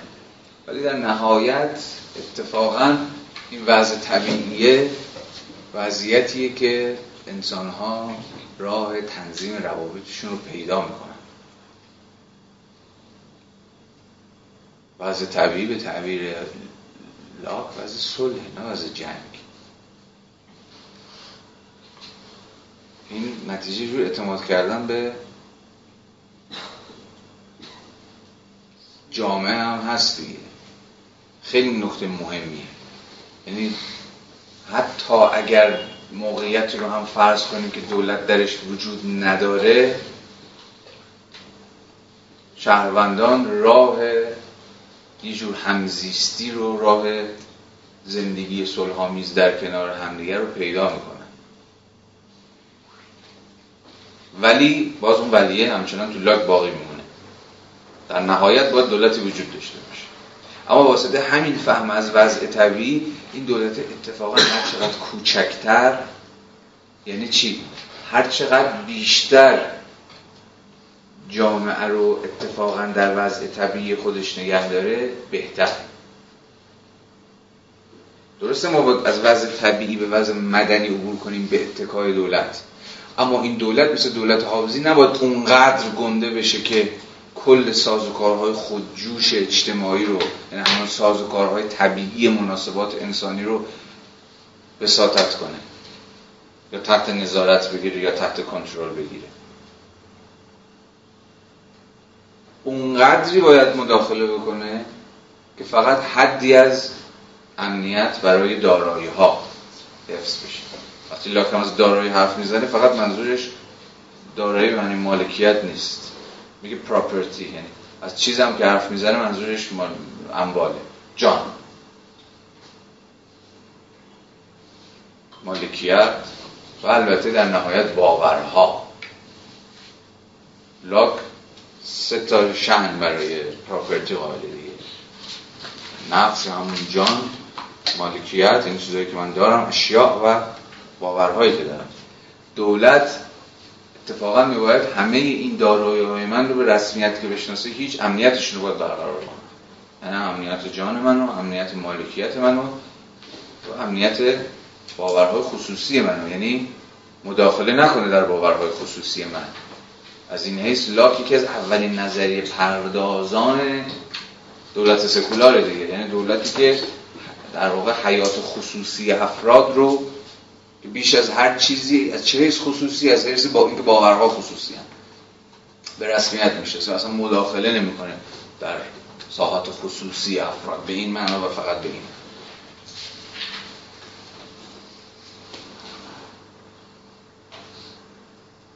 بنابراین این مناقشه بر سر مفهوم وضع طبیعی هیچ که چنانچه دیدیم در مناقشه و اختلاف نظر بین حافظ و لاک هست درونی خود سنت لیبرالیزم هم هست. از حیث خود معنای وضع طبیعی. باید از وضع طبیعی فراتر رفت به ارتکای دولت اما این وضع طبیعی رو نباید به تمامی از خلال مداخله دولت تبدیل کرد به یه جور وضع مصنوعی.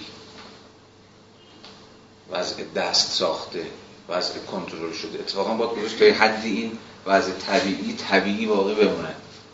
از خلال همون عدم مداخله. چه چیز وضع طبیعی رو باعث میشه همچنان طبیعی بمونه؟ همین عدم مداخله. چون طبیعت چنان که دیدیم بنا به تعریف همان وضعیت مستقل از مداخلات انسانی. از کجا به اینجا رسیدیم؟ می‌خوام پرانتز ببندیم. خط دنبال کنیم. از جایی که رو خود مفهوم طبیعت و سازوکارهای طبیعی حرف می‌زدیم که ادعای لیبرالیست های کلاسیک و طبعا اقتصاد سیاسی دانان لیبرال تو دهه 1930 به اتکای اون پیش میاد مفهوم رویه طبیعی و مفهوم تعادل. کینز همین در واقع در همین نقطه است که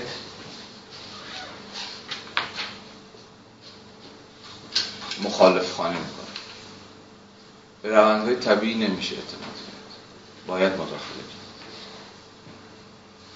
این توجیه هم که تعادل در دراز مدت برقرار خواهد شد بازار خودش راه های فائق اومدن بر مشکلات خودش رو باز در دراز مدت پیدا خواهد کرد. به زم کینز حرف پرت و پلایی. در دراز مدت همه ما مرده ایم.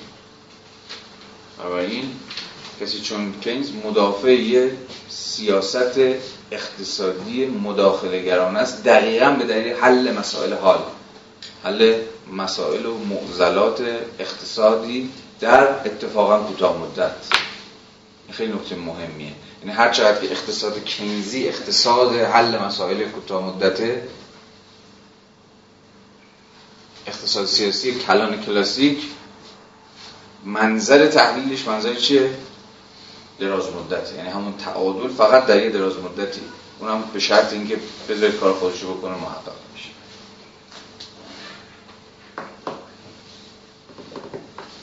پس طبعا اولین و پایه‌ای ترین مختصات اقتصاد سیاسی کینزی خواهد شد ضرورت مداخله دولت در اقتصاد کلان از راه سیاست گذاری و تدوین برنامه های اقتصادی. دولت باید برنامه اقتصادی داشته باشه. این میراثی که باقی مونده برنامه اقتصادی نه فلان بهمان اول دوم یه جوری باقی مونده های همون همون تکنشست های هنوز اقتصاد کینزیه دیگه. اقتصاد کلان.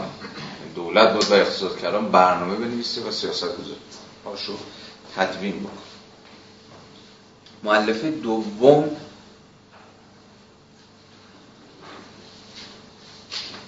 رو بعد بریک میگم یک ساعت رو شد. خب. ببینید الان ساعت هست هفت و بیست و پنج دقیقه. من هفت و سی و پنج دقیقه اینجا باشیم. و پنج و پنج دقیقه هم تا هشت و نیم. به ساعت کینزی سیاست اشتغال کامل full employment حالا چیه full employment و تو چه در واقع وضعیت اقتصادی سیاست کلان دولت ناظر و اقتصاد ببخشید اشتغال کامل خواهد شد. چه وضعیتی؟ وضعیت بیکاری دیگه. وضعیت وضعیتی که بیکاری بالاست. بحران عمده در واقع اقتصاد سرمایه داری در 1930 بحران بیکاریه دیگه. حالا بیکاری معنای اقتصادیش چیه؟ نیم ساعت پیش گفتیم. بین اون عرض و تقاضا. تقاضای نیروی کار بیشتر از عرضه فرصت های شغلیه. در چنین وضعیتی که شما در واقع بحران بیکاری دارید سیاست اشتغال کامل ناظر بر دو تا سیاست گذاری می‌تونه باشه. یک فعالسازی توانهای یا همون فرصتهای شغلی که وجود دارن ولی هنوز بلفیل نشدن. از اون مهمتر در واقع افزایش خود عرضه است. یعنی فرصت های شغلی افزایش پیدا کنه. خود این افزایش فرصت های شغلی حالا مستلزم چیه؟ به زبان اقتصادی. تحت چه شرایطی؟ خیلی منطقی به این داستان فکر کنید. یا هیچی هم نمی‌دونید اصلا همین الان من یه سوال گذاشتم وسط. مستلزمی چیه؟ اگر قرار باشه عرضه نیروی کار یا فرصت های در شغلی افزایش پیدا بکن یه استلزامی داره دیگه. روشنتر. یه سیاست خیلی مشخص. خیلی ساده بازم ساده تر شغل بخواد ایجاد بشه مستلزم چیه؟ سرمایه گذاری افزایش سرمایه گذاری ها برای افزایش توان تولید. توان تولید که میره بالا طبعا فرصت های شغلی افزایش پیدا می‌کنن و احتمال توازن و تناسب میان عرضه و تقاضای نیروی کار در واقع محتمل تره اما همین منطقی که ادامه بدیم یعنی اولین سیاست کینزی که دولت باید اشتغال کامل ایجاد می‌کنه اگر قرار بر بحران بیکاری فائق بیان این سیاست اشتغال کامل که مستلزم سرمایه گذاری برای افزایش توان تولیده میباید دنبال بشه. اما خود این در واقع افزایش سرمایه گذاری ها به چی منجر خواهد شد؟ افزایش محصولات افزایش کالاها افزایش خود تولید. خود این حالا مستلزم چیه؟ وقتی تولید میره بالا یعنی عرضه کالاها که افزایش پیدا می‌کنه این تو بازار مستلزم چیه؟ شما جنس بیشتری تولید خرید میرید داخل بازار. فروش. بقول مارکس دیگه ها؟ هر آنچه که تولید شده است میبایست به فروش برسد. یعنی میباید برای کالاهایی که شما از خلال افزایش سرمایه‌گذاری و تولید کردید بازاری وجود داشته باشه. یعنی تقاضایی باید وجود داشته باشه. حالا سیاست کینزی مؤلفه سومش از دل همین تحلیل منطقی در میاد. کینز اسمشو گذاشته بود. سیاست تحریک تقاضای مؤثر. یعنی چی؟ کالاهایی که تولید شدن باید براش تقاضای موثر وجود داشته باشه. یعنی باید کسانی باشن در بازار که بتونن این کارهای تولید شده رو بخرن. حالا چرا effective demand تقاضای مؤثر چرا؟ چون ما دو جور تقاضا داریم. تقاضای مؤثر و غیر مؤثر. تقاضای غیر مؤثر همون تقاضایی که شما به شکل ذهنی دارید ولی به شکل عینی توانش رو ندارید. یعنی دوست دارید مثلا دو چرخه پشت ویترین رو بخرید ولی هر روز میرید فقط انگشت به دهان نگاش می‌کنید دست براش تکون می‌دید و میرید خونه. هر چیز دیگه تو این اشل تقاضای مؤثر همون تقاضایی که شما در واقع اشتیاق ذهنی خرید یک کالایی رو دارید در این حال اونقدر قدرت مالی هم دارید که بتونید اون کالا رو به اصطلاح بخرید. ادعای کینز این بود که باید این تقاضای مؤثر رو بتونیم تحریک کنیم باید بتونیم این تقاضای مؤثر رو تقویت کنیم. از خلال چی حالا؟ چگونه می‌توان تقاضای مؤثر رو تقویت کرد افزایش داد؟ دقیق تر باز. افزایش دستمزد. یعنی افزایش قدرت خرید. سیاست کینزی در واقع هنوزم کینزیان ها و حتی نو کینزیان ها و حتی پست کینزیان ها حتی امروز هم همشون به زبان های مختلف مدافع سیاست های افزایش در واقع نرخ های دستمزدن کسی میراث خود کینز در دهه 1930 باز ادعای کینز این بود بزرگترین جامعه مصرف کننده جامعه مثل جامعه آمریکا در دهه 1930 حقوق بگیران. به تعبیر دیگه اونایی که کالاها رو مستقیم و غیر مستقیم دارن تولید می‌کنن مشتری های اون کالا هم هستن. حالا یه سیاست به اصطلاح دستمزد حداقلی دستمزد بخور نمیر در واقع پیامدش چه خواهد بود؟ رکود. کالاها تولید شدن به واسطه همون افزایش در سرمایه گذاری و در واقع افزایش در عرضه. اما بازاری براشون وجود نداره و شما یه طبقه متوسط و طبقه کارگری دارید که دستش به دهنش نمی‌رسه که کالای تولید شده رو بخره. چیکار باید بکنید؟ با جیبا رو یکم پرپول کنید. خیلی تعبیر سادهش از حیث سیاستی این مستلزم اینی که دستمزدها افزایش پیدا بکنه. این در نهایت به زعم در واقع کینز به نفع فرآیندهای تولیده ممکنه کارفرمایان چنان که همین امروز در گام نخست مخالف خانی کنن در برابر سیاست های افزایش دستمزد. که نمی‌دونم هزینه هامون میره بالا نمی‌دونم پول نداریم بدیم به در واقع کارگرانمون جنس که تولید می‌کنیم بازار نداره و غیره و غیره. استدلالی که هم امروز هم میشه دیگه. اما تحلیل کینز تو اقتصاد کلان این بود که افزایش دستمزدهای نیروی کار از خلال دامن زدن به تقاضا این چرخه رو میچرخونه یعنی تولید رو معنادار می‌کنه و تولید رو پرسود می‌کنه و در تحلیل نهایی اتفاقا به نفع خود کارفرمایان هم از خلال دامن زدن به فراینده تولید که در نهایت به رشد اقتصادی می انجامه خواهد بود. حالا در ادامه خواهیم دید که چگونه یکایک این معلفه های سیاست گذارانه کینزی در اقتصاد کلام به دست نولیبرال ها در واقع نقل و نقل میشه. وچه سومی که سیاست کینزی داره و در واقع دولت های کینزی هم به شکل به جد پیگیرش بودن در واقع سیاست مالیات ستانی. سوال شد. که گفتیم نئولیبرال ها میان و اینا رو یکی یکی نفی می‌کنن.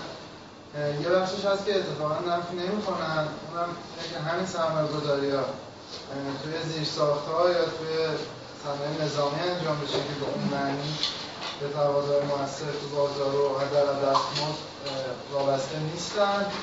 ولی از اون طرف انگار که بحران رکود رو می‌تونن حل کنن. مسئله بیکاری مثلا برنامه ترامپ همچین چیزی دیگه. در حداقل دستمزد و بیمانت صحبت نمی‌کنه. دقیقا همه. یعنی اشتغال توی زیرساختها و توی صنایع نظامی. به صورت دولتی می‌خوام حالا میشه به این فکر کرد که یه جور راه خیلی راستگرایانه برای دور زدن این مسئله رکود و بیکاری دقیقا همینجا شکل می‌گیره توی همین دولت های پسانی و لیبرالیستی ناسیونالیست که الان مثلا یکیشه. می‌تونم سوال تقریبا هیچ نولیبرالی رو پیدا نخواهید کرد که البته این ماجرا خیلی رفت به آن نولیبرال غیر نولیبرال هم نداره. ماجرا که الان می‌خوایم سر صحبت کنیم. ولی فرض بکنیم داریم از نولیبرال حرف می‌زنیم. مخالف سرمایه گذاری بشه تا همه از افزایش سرمایه گذاری ها دفاع می‌کنن. چون هر چه سرمایه گذاری بیشتر کارخونه ها و کارگاه ها و شرکت ها بیشتر کار بیشتر رشد اقتصادی بیشتر و غیره و غیره. این همه با هم یه زنجیر است. چپ و راست و بالا و پایین ناسیونالیست و غیر ناسیونالیست هم نداره. مشکل کجاست؟ یعنی دعواها کجاست؟ سر شرایط کار.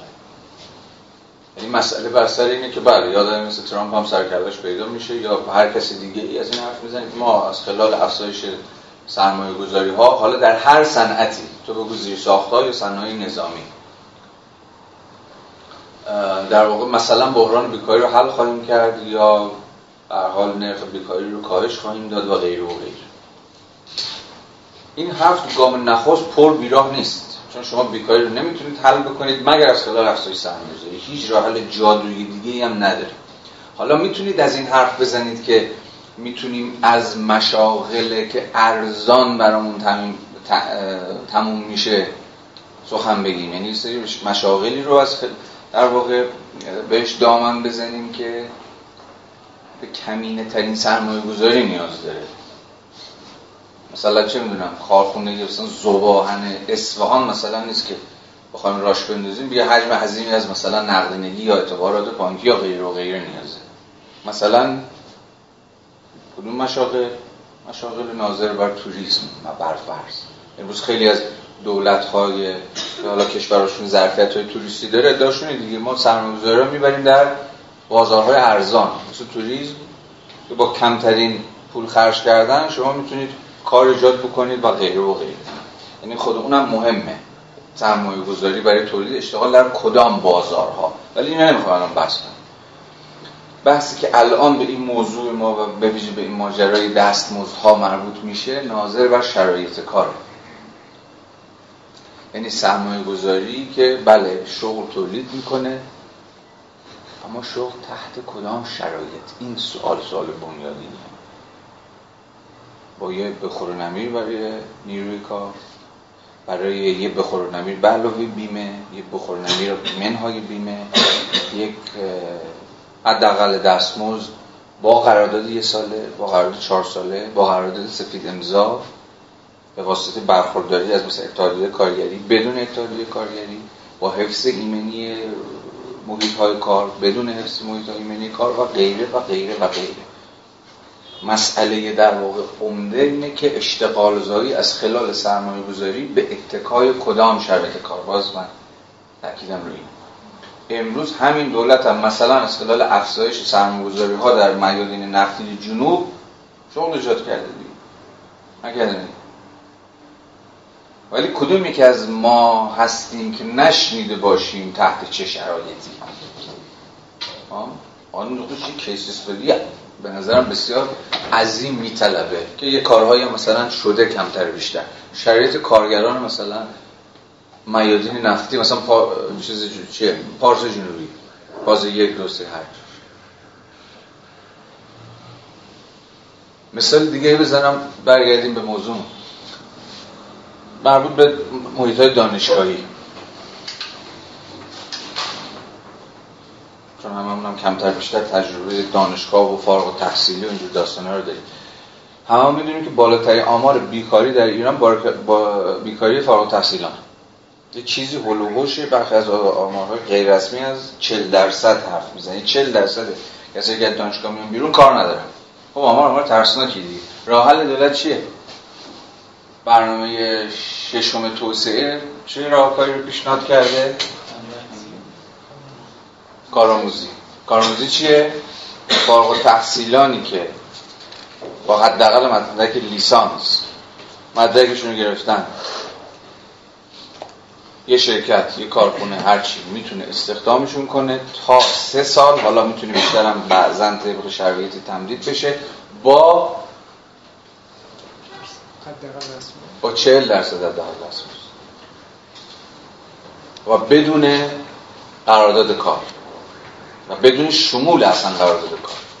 و از همه شاید بدتر بدون تضمین این که مثلا بعد از پایان این سه سال طرف جذب استخدام همون مثلا کارخونه شرکت کارگاه هرچی که توش کار کرده.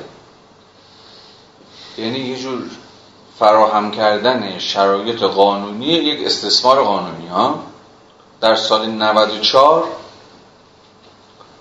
این فارغ تحصیلان دانشگاهی که جذب این در واقع فرم کارآموزانه اشتغال می شدن دستمزدشون بود 400 هزار تومان. شما الان وارد سایت کارآموزی هم که سایت دارن دیگه بشید اینا. قانون سال ن... ن...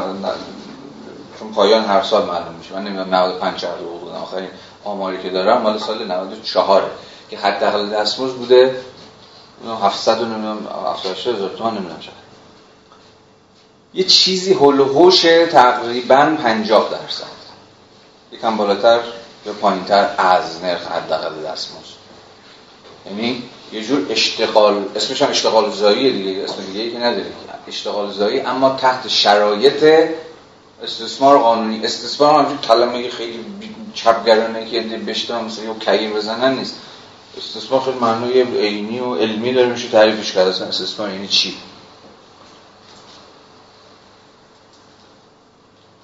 پس فکر می‌کنم مفهومی که باید وارد تحلیلمون بکنیم مفهوم شرایط کاره. و در واقع از خلال اون ساز و کارهای چهارگانه ای که جلسه پیش در اون جایی که داشتیم از معلف های اقتصادی سرمایه داری لیبرال حرف می‌زدیم اینجا معنادار میشه. چی بود؟ تشکل زدایی، موقتی سازی، انعطاف پذیری. یه دونه هم بود بگید؟ نه. مقررات زده طبق این چهار تا اصل یا معلفه اقتصادی نولیبرالیستی شرایط پیشا پیش برای استثمار بهره کشی هرچی که شما دوست دارید اسمشو بذارید نیروی کاری که حالا مثلا از خلال افزایش سرمایه‌گذاری در هر بخشی از تولید. زیر ساختی نظامی نمی‌دونم انفرماتیک توریست و غیر و غیره فراهم.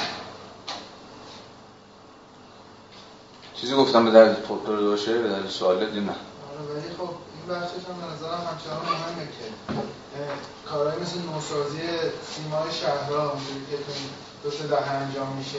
چیه شهر؟ نوسازی سیمای شهرها عمدتا با زیر ساخته انجام میشه. یا همین صنایع نظامی که منجر به بدهکار شدن یه دولتی مثل آمریکا میشه مرتب هی کسر رو می‌بره بالا.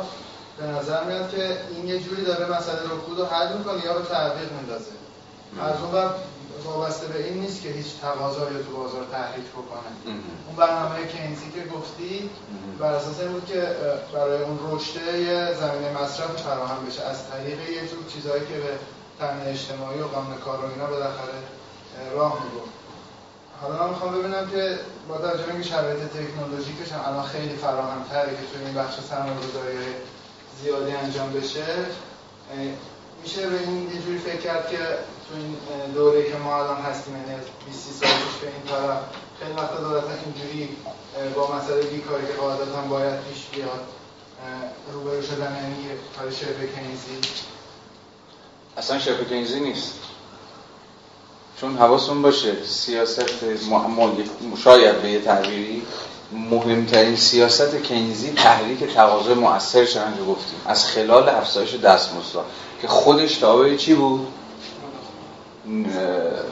نظارت تام تمام بر فرایندهای کار کارهای قراردادی یعنی قراردادهای سفت و سخت کارفرماهایی که به راحتی نمی‌تونن کارگراشون رو به اصطلاح اخراج بکنن. سیاست های حداقل دستمزد متوازن و متناسب هم با نرخ تورم هم با سبد خانوار و غیره و غیره. اون چیزی که بالکل دست رفته همینه. باز برای همین که من دارم میگم شرایط کار مهمه. جذب با جذب کار اوکی مرسی ممنون. اما تحت چه شرایطی؟ تحت شرایطی که دستمزد پایینه. همین ایران رو بچسبید دیگه. پایینتر از خط مطلق فقر. یه جور با اختلاف بعضا حتی سه برابر پایینتر از خط اختلاف فقر خط منظرت می‌خوام خط مطلق فقر الان هلوش 3 میلیون و 200 هزار تومان حداقل دستمزد امسال شده 918 هزار تومان درست میگم؟ یکم بالا پایین 900 اندی قراردادها وجود ندارن سندیکا وجود ندارن. و غیره و غیره. برای این کجاش کینزیه؟ هیچ جاش کینزی است تا جایی که به مسئله تحریک تقاضای مؤثر مربوط میشه ها یعنی شما شغل هم ایجاد می‌کنی ولی دست مردم پول نیست. و اینکه نمی‌تونم پسنداز کنم. حالا یه بحث خیلی اقتصادی داره چون که مثلا از کلی از پسنداز حرف می‌زنه برای پسندازی چه و غیره. برای همینه که حالا چون گفتی برای همینه که مثلا همین دولت یازدهم فعلی در نهایت با بحران رکود سرکار داره. یعنی با بحران مازاد عرضه. تقاضای مؤثری براش وجود نداره. راه حلی هم که به نظرش میاد اتفاقا راه حل تحریک تقاضاست. اما حالا از خلال چی؟ نه افزایش دستمزد اتفاقا مقاومت در افزایش دستمزدها. چی بود؟ بسته خروج از رکود دولت 11 هم پارسال چی بود مؤلفه آقا وام بدیم دیگه. وام. وام بدیم اونم توی یه صنایع مشخصی. خودش نتیجه رانت خود این صنایع در اون دولته. مثلا وام های دولت بیاد خودش وام بده مردم رو ماشین دوزری مثلا تولید داخل بخرن. و خود این حالا به چی دامن می‌زنه؟ رشته است. به بدهکارسازی خود بدهکارسازی حالا سخن خواهیم گفت. یکی دیگه از محل پدیدهای عجیب و غریبی که با نولیبرالیسم بهش دامن زده شده و هزار یک پیامد داره فهمید بدهکارسازی. یا بنابراین مسئله نبود که قدرت خرید طبقات رو حالا طبقات متوسط متوسط رو به پایین رو به بزرگترین جامعه مصرف کنندگان رو تقویت بکنیم. بلکه به شکل خیلی هدفمند یه سری بازارهای رو با یه سری وام ها تقویت کنیم که بیان کالاهایی که تو انبارا دارن خاک می‌خورن و ماشین ها و لوازم خانگی بود دیگه. این دو تا بازار بود که دولت به اصطلاح توی چیزا که وام می‌داد یه صنعت خودروسازی توی وسایل خانگی هم کارت اعتباری دیگه که شارژ مثلا چیز داشت یه مقداری شارژ داشت دیگه. مثلا 10 میلیون کارت اعتباری به شما می‌داد باش می‌تونستید برید فروشگاه خاصی فقط کالای تولید داخل خرید بکنید. مثلا نمی‌تونید برید ال جی و فلان نمی‌تونید بخاطر پارس خزر بخرید مثلا. حالا مثلا معلم ها کارمند ها به اینا داد دیگه. بنابراین سیاست تحریک تقاضا به معنای تون کاملا غیر کنزیش حالا خالی کردن انبارها ولی به بقای در واقع سیاست بدهکارسازی که باز این هم یکی از موضوعایی که جون میده برای یه مطالعه تجربی کردن. حالا یه چیزی هم نگفتم بگذار ازش. ببخشید. نگردار اگر انتهای جلسه چون عقب افتادیم هست عوض می‌خوام. سیاست مالیات سیاست مالیات کینزی خودش در واقع هدف گذاریش کاستن از تا حد زیادی شکاف طبقاتی یک. خب طبعا پیامد سیاسی این کاهش شکاف طبقاتی هم میشه تضعیف کردن در واقع جون انقلابی سوسیالیستی و فلان و بهمان. و دو که بلا فاصله می‌رسه به در واقع معلفه روم در واقع دولت خدمات رسانه. دولتی که خودشو موظف می‌دونه که یه بخشی از در واقع اصطلاح تور ایمنی رو تور ایمنی اجتماعی رو برای افراد تدارک ببینه. از خلال ارائه خدمات آموزشی و بهداشتی و مسکن حالا نه اگر رایگان مثلا تحت شرایط مطلوب. که خود این فقط در صورتی ممکنه که دولت خودش دستش پول باشه دیگه. و چگونه دست دولت پول خواهد بود؟ از خلال مالیات ها یعنی بین مؤلفه سوم چهارم پیوند خیلی وسیقی هست. یعنی افزایش مالیات ها همواره در پیوند با تقویت بودجه های دولتی دیگه. که برای اینکه دولت بتونه خرج جامعه رو کنه. خدمات بده. و غیره و غیره. باز در ادامه خواهیم دید که نولیبرال‌ها چجوری حمله می‌کنن به همه این سیاست ها و می‌خوان یه جورای کینز زدایی بکنن. کینز زدایی در واقع نقد و نفی این در واقع معلف های کار مدرن راجبش صحبت می‌کنیم. یه پیامد دیگه یه معلفه دیگه هم که داره که اما باید حواستون باشه که باید از معلفه دیگه جدا بکنید. معلفه نیست که دل اقتصاد کینزی لزوما در بیاد. در دل وضعیت تاریخی که اقتصاد کینزی حاکم داره برقراره و بسیار مهمه و اونم چنان که بحثش هم کردیم در واقع یه جور وجود یه جور کنترل اجتماعی دموکراتیک یا شبه دموکراتیک بر اقتصاد. حالا از خلال قانون ها از خلال اتحادی ها از خلال سندیکاها و غیره و غیره. بگذاریم. از روز چون بارها بهش برمیگردیم تا حد زیادی هم سرش صحبت کردیم حالا این اقتصاد کینزی تا حدی اقتصاد حاکم بر چنان که در بریک قبل گفتیم در واقع اقتصاد بعد از جنگ جهانی دومه و بخش وسیع از کشورهای جهان حاکمه. پیامدش در واقع اینه که یه معنی دولت های بعد از جنگ به این جنبندی رسیدن که باید یه سازش طبقاتی ایجاد کنن. نباید اجازه بدن نابرابری بیش از یه حدی رشد بکنه. بیکاری بیش از یه حدی رشد بکنه. جامعه بیش از یه حدی به حال خودش رها شده باشه از خلال اینکه دولت خودش رو موظف به ارائه هیچ خدمات اجتماعی ندونه و غیر و خیلی نکته مهم و مؤثر در واقع مؤثری این.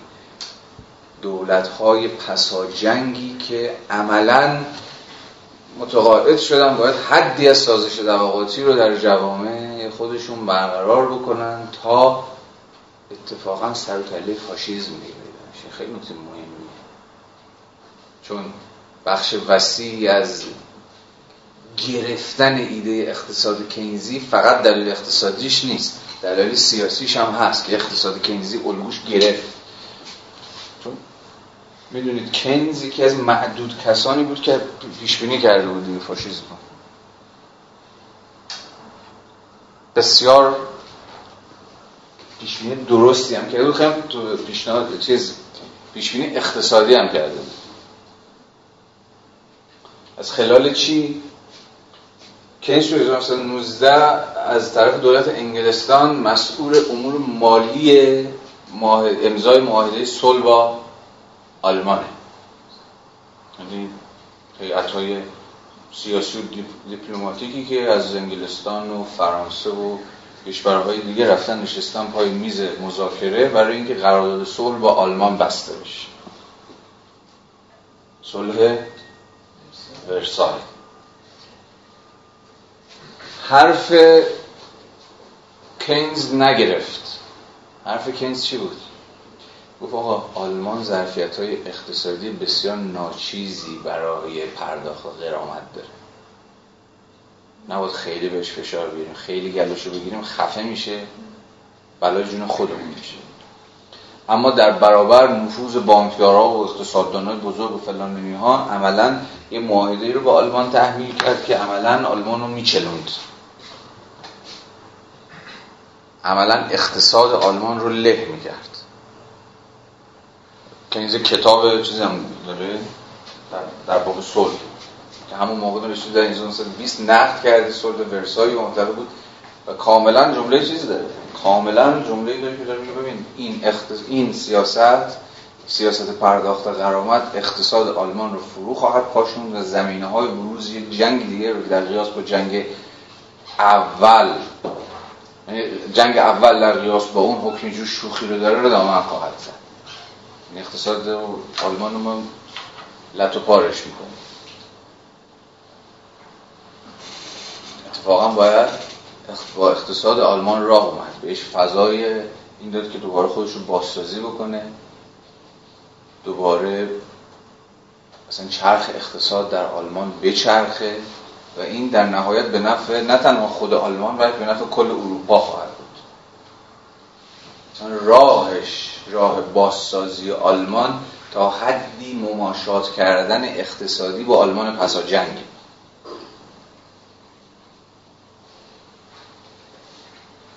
متوجه اهمیت اون موضوع هستید دیگه. حالا یه شیفت بکنیم بعد جنگ دوم.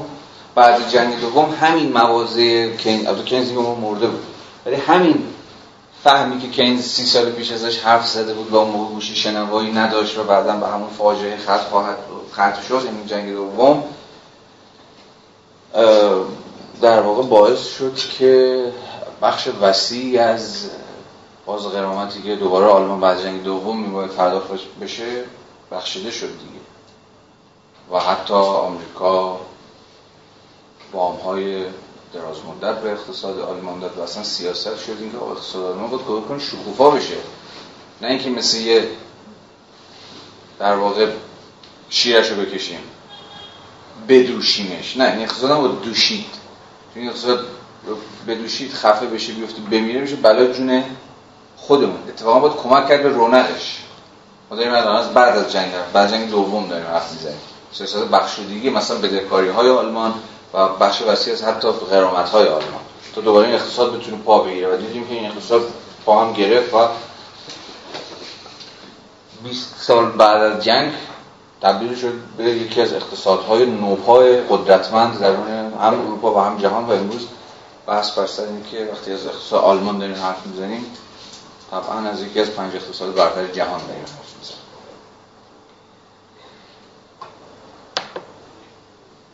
حرف می‌زنیم یه پرانتز پرانتز با هم هست. یکی از در واقع سر این دعوا بر سر های یونان یکی از حرفای یونانی ها این بود که یادتونه دیگه شما شنیدید دیگه. بابا خود آلمان توی شرایط ویژه بعد از جنگ گیر افتاده بود داشت خفه می‌شد. خیلی از کشورها از جمله یونان بخش وسیع از بدهکاریشون بخشیدن تا این اقتصاد بتونه جون بگیره. یعنی اصلا فارغ از بخشیده شدن بخش از این بده. یا این اقتصاد نمی‌تونه دوباره سرپا بشه. یعنی خود آلمانی که الان تو می‌دونید آلمان و مسابقه قدرت هژمونیک اروپا مذاکره کننده اعظم بود سر همین بحران یکی دو سال اخیر با یونانی ها دیگه. و هیچ بخشی از بدهکاری ها رو حاضر نشدن. به یونان ببخشن در برابر سیاست های تعدیل ساختاری روی همون سیاست نولیبرالی رو تحمیل کردن. به یونان که سرش بحث می‌کنیم یا امروز یا جلسات آینده. ولی خود آلمان این بخت رو داشت که در دهه 1900 و اواخر دهه 1940 و 50 از این بخشودگی ها بهره بشه تا بتونه اقتصاد خودش رو بازسازی کنه اقتصاد خودش رو در واقع ریکاوری بکنه.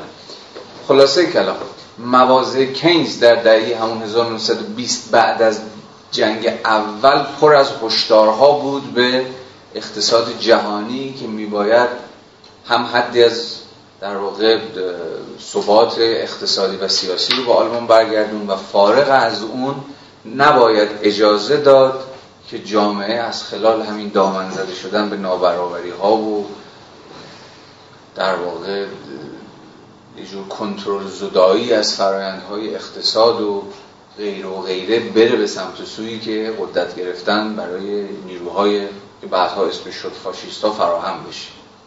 این هشدارهایی که این در 1920 و 1930 تازه بعد از مرگش در 1946 یعنی بعد از پایان جنگ تازه شنیده شد و سرکله دولت های کنیزی پیدا شد. دولت هایی که چنان که دیدیم هم در قبال آلمان سیاست مماشات گرایانه در پیش گرفتن و هم در قبال دولت های خودشون پذیرفتن که دولت باید نقش فعالتری در اقتصاد ایفا بکنه. اجازه رشد بیش از حد نابرابری ها رو نده. تبدیل بشه به یه جور باز توزیگر درآمدها تا بتونه قسمی از توازن طبقاتی رو قسمی از سازش طبقاتی رو برقرار بکنه. بتونه نوعی از سازوکارهای دموکراتیک رو که نظارت می‌کنه بر فرآیندهای بازار رو بهش دامن می‌زنه پس این خیلی نکته مهمی مثلا کامن سنس اروپا و آمریکای بعد از جنگ اقتصاد سیاسی کنزی دولت باید باشه وسط. باید حواسش به چیزایی باشه پولدار نباد خیلی پول دارشن مالیات باید بدن دولت باید خدمات اجتماعی بده و غیره و غیره. وسطش صحبت کردیم. اما طبعا این نمی‌تونست همه ماجرا باشه. اگر اون دینامیزم درونی سرمایه داری به تعبیر پولانیایی رو جدی بگیریم ما در عصر چی بودیم؟ عصر اروپای بعد از جنگ. همون عصری که غلبه عمده با نیروهای مدافع جامعه است نیروهای مخالف بازاره. نیروهایی که سودای پیازداغ میاد.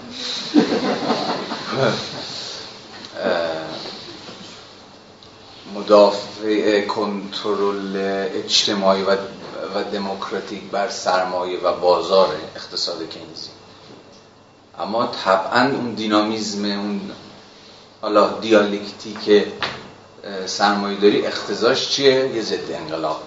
سرکله یعنی سرمایه داری بیش از یک حدی نمی‌تونه با فرایند رشد پایین. به همون های کنترل و نظارت و اینها و قدرتمند بودن جامعه کنار بیاد بنابراین یه ضد انقلاب در راه بود. ضد انقلابی که بحران رکود اقتصادی اوایل دهه 1970 یعنی مشخص 1973 شرایط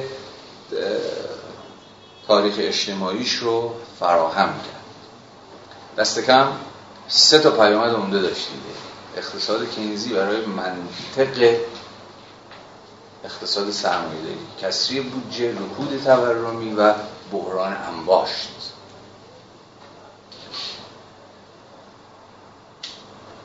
در نهایت بحران کسری بودجه دولت های کینزی دولت های رفاه هم. دولت های رفاه دولت های پرخرجی هم. پول می‌خوام برای اینکه خرج جامعه کنم مسئله عمده اینه که این هزینه بر بودن خدمات اجتماعی در قبال جامعه که اون دولت اجتماعی میباید در واقع تقبل بکنه دیر یا زود منجر به کسری بودجه های بعضا چشمگیر در دولت های مختلف شد. در عین حال سیاست های مهار رشد کنزی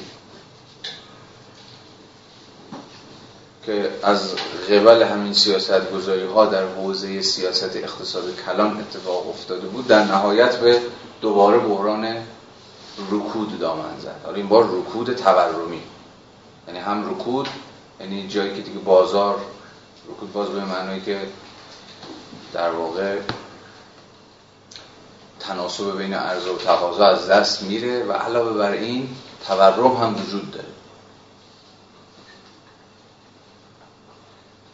واژه اینجاست دیگه. رکود یعنی آقا اقتصاد رشد نداره اقتصاد رشد نمی‌کنه. در این حالت هم که رشد نمی‌کنه به اصطلاح زبان روزمره چی میگیم میگیم بازار کساد دیگه. بازار کساد معنی اقتصادیش همین عدم توازن باز بین ارز و تقاضاست به همون معنایی که گفتیم اما این فقط یه بچه داستانه. نه تنها بازار فعال بازار کساده رکود حاکمه بلکه تورم هم وجود داره. یعنی قیمت ها هم هر روز افزایش پیدا می‌کنه. دست کم سه تا حالت وجود داره دیگه در نظم های اقتصادی. جایی که فقط رکود هست جایی فقط تورم هست. جایی که هم رکود هست و هم تورم هست. بدترین نوع بحران ها که ما در این ده سال اخیر تقریبا تجربهش کردیم همین بحران رکود تورمی دیگه. کارخونه ها دارن تعطیل میشن رکود. بازار به اصطلاح کشش نداره. تقاضاها با در واقع کاهش پیدا کرده و غیره و غیره. از اون طرف برای قیمت ها به شکل جهشی داره افزایش پیدا می‌کنه. و این یعنی چی؟ قدرت پول داره. از قدرت پول داره کاسته میشه. معنای باز اقتصادی تورم همین قدرت پول که در واقع چیه؟ همون قدرت خرید. داره فروکش می‌کنه. یعنی دوتا همزمان با هم دیگه اتفاق میفته پس کسی بودجه رکود تورمی و اون چیزی که یه جور زیربنای همه این هاست بحران انباشت. اقتصاد کینزی سرمایه داری دچار بحران انباشت کرد. این انباشت دیگه کند شده بود. یعنی به واسطه اینکه دولت اجازه نمی‌داد بیش از یک حدی انباشت بشه متراکم بشه دست در دست جدی. به واسطه مثلا سیاست های مالیات ستانی. و بازدوزی ثروت در جامعه. این عملا خود اقتصاد سرمایه‌داری رو که موتور محرکش انباشته رو دچار یک بحران خیلی جدی کرده بود. و در نهایت سرمایه‌داری و نظم سرمایه‌دارانه نمی‌تونست بیش از این به با این نوع نظم سیاسی و اقتصادی به حیات خودش ادامه بده. و همه اینها زمینه های اون به اصطلاح ضد انقلاب نولیبرالیستی رو فراهم کرد. همون اقداماتی که بند از پاهای بازار و منطق انباشت و سرمایه باز بکنه.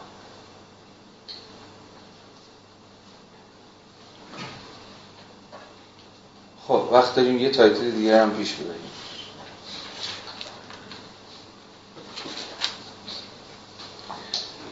یه کمی فاز بحثمون عوض می‌کنیم الان. حواستون باشه ما الان کجاییم؟ دهه 1970 این داستان هایی گفتیم از تاریخی پس گم نکنید کجا هستیم. به اون دیالکتیک اون دینامیزم درونی سرمایه داری به معنای double movement پولانیایی هم گوشه ذهنتون باشه. اما الان یه بپرسیم حالا خاستگاه های نولیبرالیسم کجاست؟ اساس ایدئولوژیک اساس سیاسی و اساس اقتصادی. یعنی چه شد که سر و کله نولیبرالیسم در دهه 1970 پیدا شد؟ تبارش کجاست؟ یک ایدئولوژیکش کجاست؟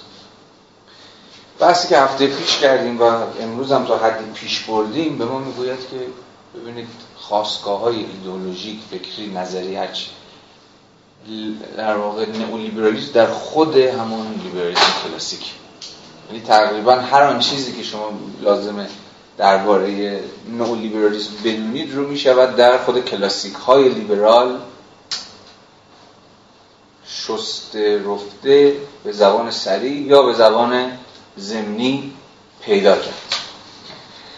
اما صورتبندی متأخر در واقع صورتبندی متأخری که پیدا کرد و اسمش شد در واقع نئولیبرالیسم به معنای جدید کلمه رو طبعا میباید از اواخر قرن 19 و اوایل قرن 20 در همون مکتبی جستجو کرد که چند باری اسمش در این جلسات این جلسه امروز نمی‌دونم ولی جلسه پیش به میان آمد و ما هفته آینده رو تماما به این مکتب اختصاص خواهیم داد ولی الان فقط محض آشنایی مقدماتی یعنی مکتب اقتصاد سیاسی اتریشی. و در رأسشون فیگورهایی مثل خود منگر در مقام در واقع پدر بنیانگذار مکتب اتریش گرچه او در زمانه ای فکر می‌کرد و مینوشت که اساسا چیزی به نام بحران سرمایه‌داری به معنایی که بعدها نولیبرالیزم اصحاب پاسخی برای اون بحران صورت بندی شد وجود نداشت. منگر فقط مقدمات اقتصادی یا نظریه اقتصادی نولیبرالی رو تدوین کرد. حالا هفته بعد بهش می‌برد ولی از اون مهمتر سه تا فیگورم بومباورک که یه جور با نقدش به نظریه ارزش مارکسی ضربه بسیار کوبنده‌ای به اقتصاد سیاسی مارکسی زد. دوم فون میزس و سوم فون هایک که سه تا کلاسیکه و دوتای دوم طبعا مهمتر از اولی. در بنیانهای این اقتصاد سیاسی نولیبرالیستی.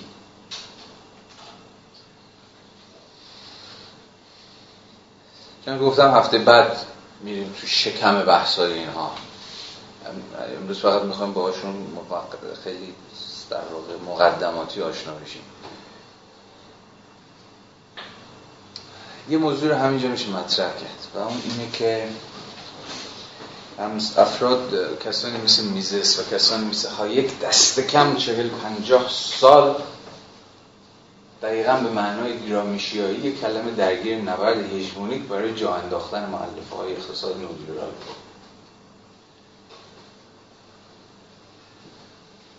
باز هفته پیش اشاره به کتاب راه بردگی هایک کردیم اگه به خاطرتون مونده باشه.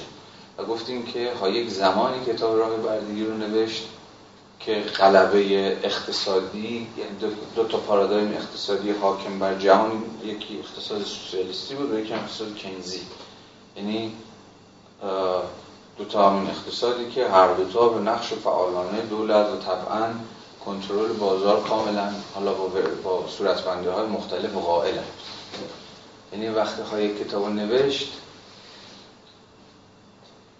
کتاب از حیث حاکمیت پارادایم های فکری در حوزه اقتصاد سیاسی بسیار محجور بود.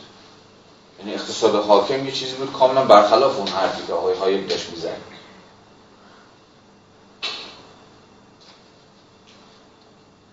از اون مهمتر اینه که هم هایک و هم میزس در همه دوران زندگیشون الا ده 20 سال آخر عمرشون در حاشیه محض بودن. باید کاملا اساس ذهنی خودتون اساس ذهنی دوره رو بازسازی کنید که هیچ دانشگاه کرسی به میزس نمیده هیچ کس حرفای هایک رو جدی نمی‌گیره. از فضای الان بیاد بیرون ها. چنان که هفته پیش گفتیم امروز نو لیبرالیسم به کامن سنس همه تبدیل شده. این اندیشه نو لیبرال 40 50 سال اینا نبرد هژمونیک بود یعنی یه جور تلاش برای هژمونیزه کردن خودشون.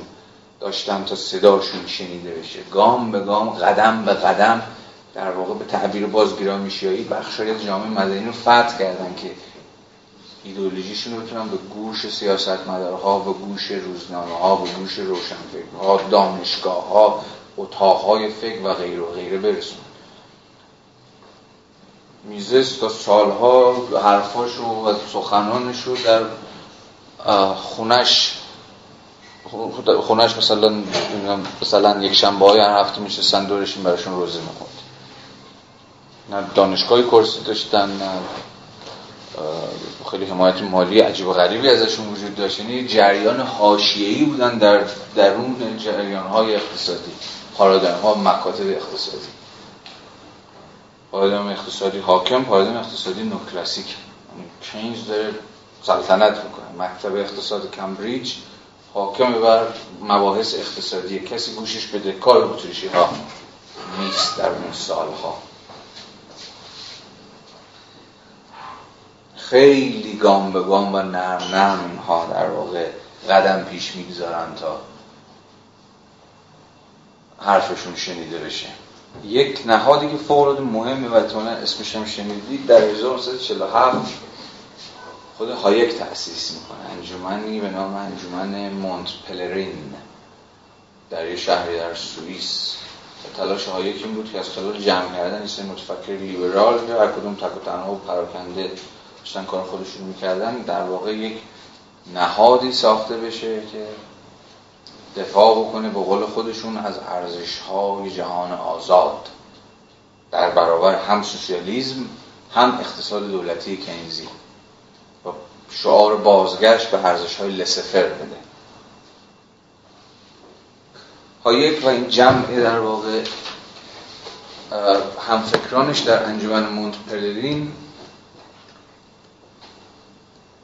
رفته رفته ارتباط های گسترده برقرار کردن با سیاستمداران با دانشگاهیان با روزنامه نگاران با بعضا فعالان سیاسی و فعالان اجتماعی و از خلال جذب سرمایه سرمایه‌داران بزرگ که در نهایت مواضع همین اعضای مونت پلریان ها رو همراه و همگام به منافع خودشون می‌دونستن رفته رفته تونستن از خلال تزریق خودشون گسترش دادن خودشون و تعمیق خودشون در لایه های اجتماعی و در لایه های سیاسی به مرور گام به گام موازه خودشون رو جا بندازن باز به خاطر بیارید زمانی که میزس می‌گفت سوسیالیسم با مغز می‌خوره زمین و یکم همینو می‌گفت و مدعی بودن که اقتصاد کینزی هم راه به جایی نخواهد بود و غیره و غیره گوش یک نفر هم به کار نبود. چون همین فکر میگم سوسیالیسم با قاطعیت داره میتازه. اقتصاد کینزی هم که پیامدش شده همین در واقع جوامع با ثبات پسا جنگ.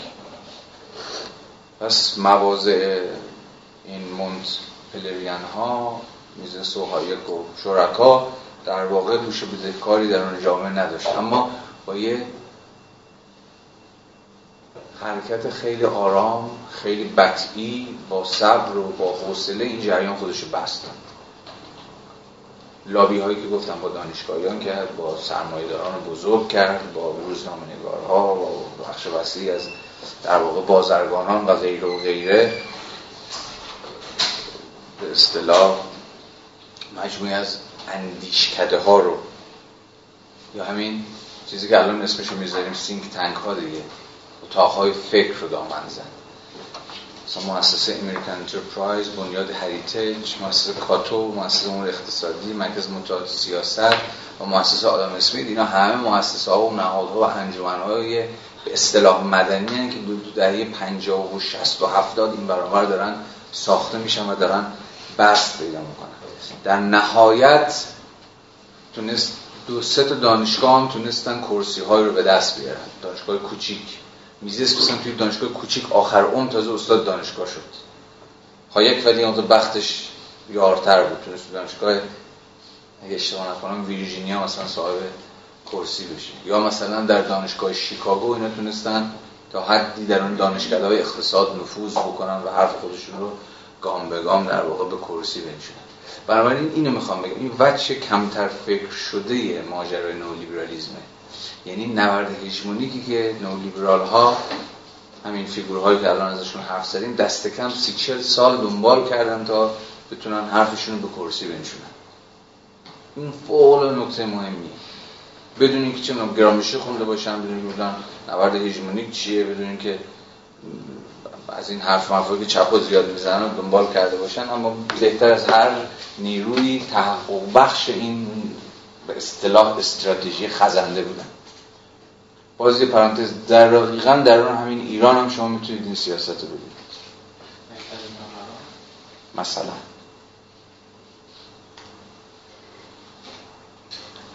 مقایسه دو تا فیگور جالبه. عبازری و غنی نژاد کسی که رجوع جامشی مقاله نوشته و تونجوش حرف زده و چیز کرده عبازریه. ولی کسی که هیچ چیز از این چیزا نخونده ولی همه زندگیش در این سی سال تلاش برای تثبیت تدریجی اندیشه های اقتصاد بازار آزاد بوده آقای موسی نژاد من یادم از وقتی که بنده بچه بودم مثلا دست چپ و راست زیاد نگرفته بودم آقای موسی نژاد در در نیمه های دهه 70 مثلا در تلویزیون میاد حرف می‌زد در روزنامه ها مطلب مینوشت در دانشگاه ها سخنرانی می‌کرد کتاب چاپ می‌کرد. همین درون مکتب حالا نیاوران این ور اون ور گام به گام بعدا رفتن روزنامه زدن بعد دانشکده زدن بعد اندیشکده زدن بعد الان انتشاراتی دارن. یعنی این این اندیشه این ایدئولوژی کاملا دست و پاها یعنی دست و پاهاش رو در جامعه پخش کرد توضیح کرد. هر پوزیشنی رو می‌تونستن تسخیر کنن رفتن تسخیر کرد باید افکار عمومی باشه ژورنالیسم باشه جهان روشنفکری باشه و غیره و غیره و غیره. و گام به گام بیشتر و بیشتر تثبیت شدن. شما در برابر مثلا قیاس بکنید با یه چپگرای مثل آقای دکتر عوازی یعنی کسی که تقریبا برای حالا تازه به نتیجه رسید که اندیشه نیولیبرال اومده و به شکل خزنده کل اقتصاد و جامعه و سیاست خوردن و بردن و حالا باید مثلا علیه نولیبرالیسم حرف زد و علیهش موضع گرفت. اما خبر بد می‌دونید چیه؟ خبر بد اینه که این اندیشه ناقد نولیبرالیسم در ایران هیچ سنگری در آن جامعه مدنی نداره. نه روزنامه داره نه مؤسسه داره نه انتشاراتی خاصی داره نه پایگاه های محکمی تو دانشگاه داره نه ارتباط خاصی با جریانات سیاسی داره هیچی نداره. این یادم شما یه تکفیگوری دارید مثلا مثل آقای که هر از گاهی مثلا یهو می‌زنه زیر میز میگه وای وای نولیبرالیسم اومد داره همه ما رو می‌خوره. ولی می‌بینید که این اندیشه داره میاد و بازم خواهد آمد و با غلطک هم رو همه ما رد هم خواهد شد. این فوق مهمی. این نبرد هژمونیکی که در واقع نیروهای به اصطلاح منتقد نولیبرالیسم به زبان فلانیایی نیروهای مخالف سیطره بازار ما نبرد هژمونیکه رو این نیروها باختن. و نکته جالب این که هم در سطح جهانی هم در سطح تجربه ما در ایران ما با در واقع جنبشی سرکار داریم که پله پله گام به گام خودش شرایط تثبیت خودش رو ساخت. چه میزز هایی واقعا باید داستان زندگی میزز هایی که بخونید. اصلا فکر نکنید مثلا هایی که از اول بهش جایزه صلح نوبل دادن.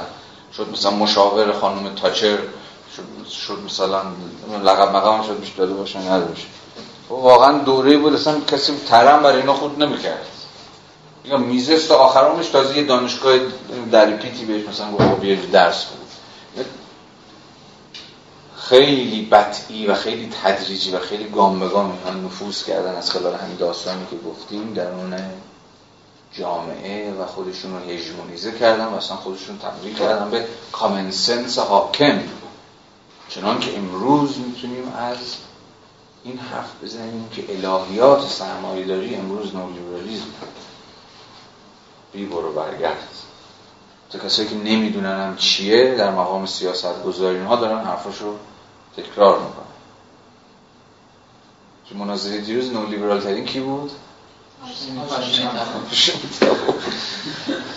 تنظیر روزگار خب ما بحثمون اینجا متوقف می‌کنیم. داریم چی میگیم؟ یعنی کجا یعنی سر کدام تیتریم داریم از های نو لیبرالیسم حرف می‌زنیم. سه تا وجه برش برشمردیم ایدئولوژیک سیاسی و اقتصادی. ایدئولوژیک رو صحبت کردیم. از وجود سیاسیش و اقتصادیش یعنی سر بحث سر خط بحثمون در جلسه آینده. ارزم حضور برای شما عزیزان که این خواهد بود. مرسی تحمل کردید. خستان نباشید تا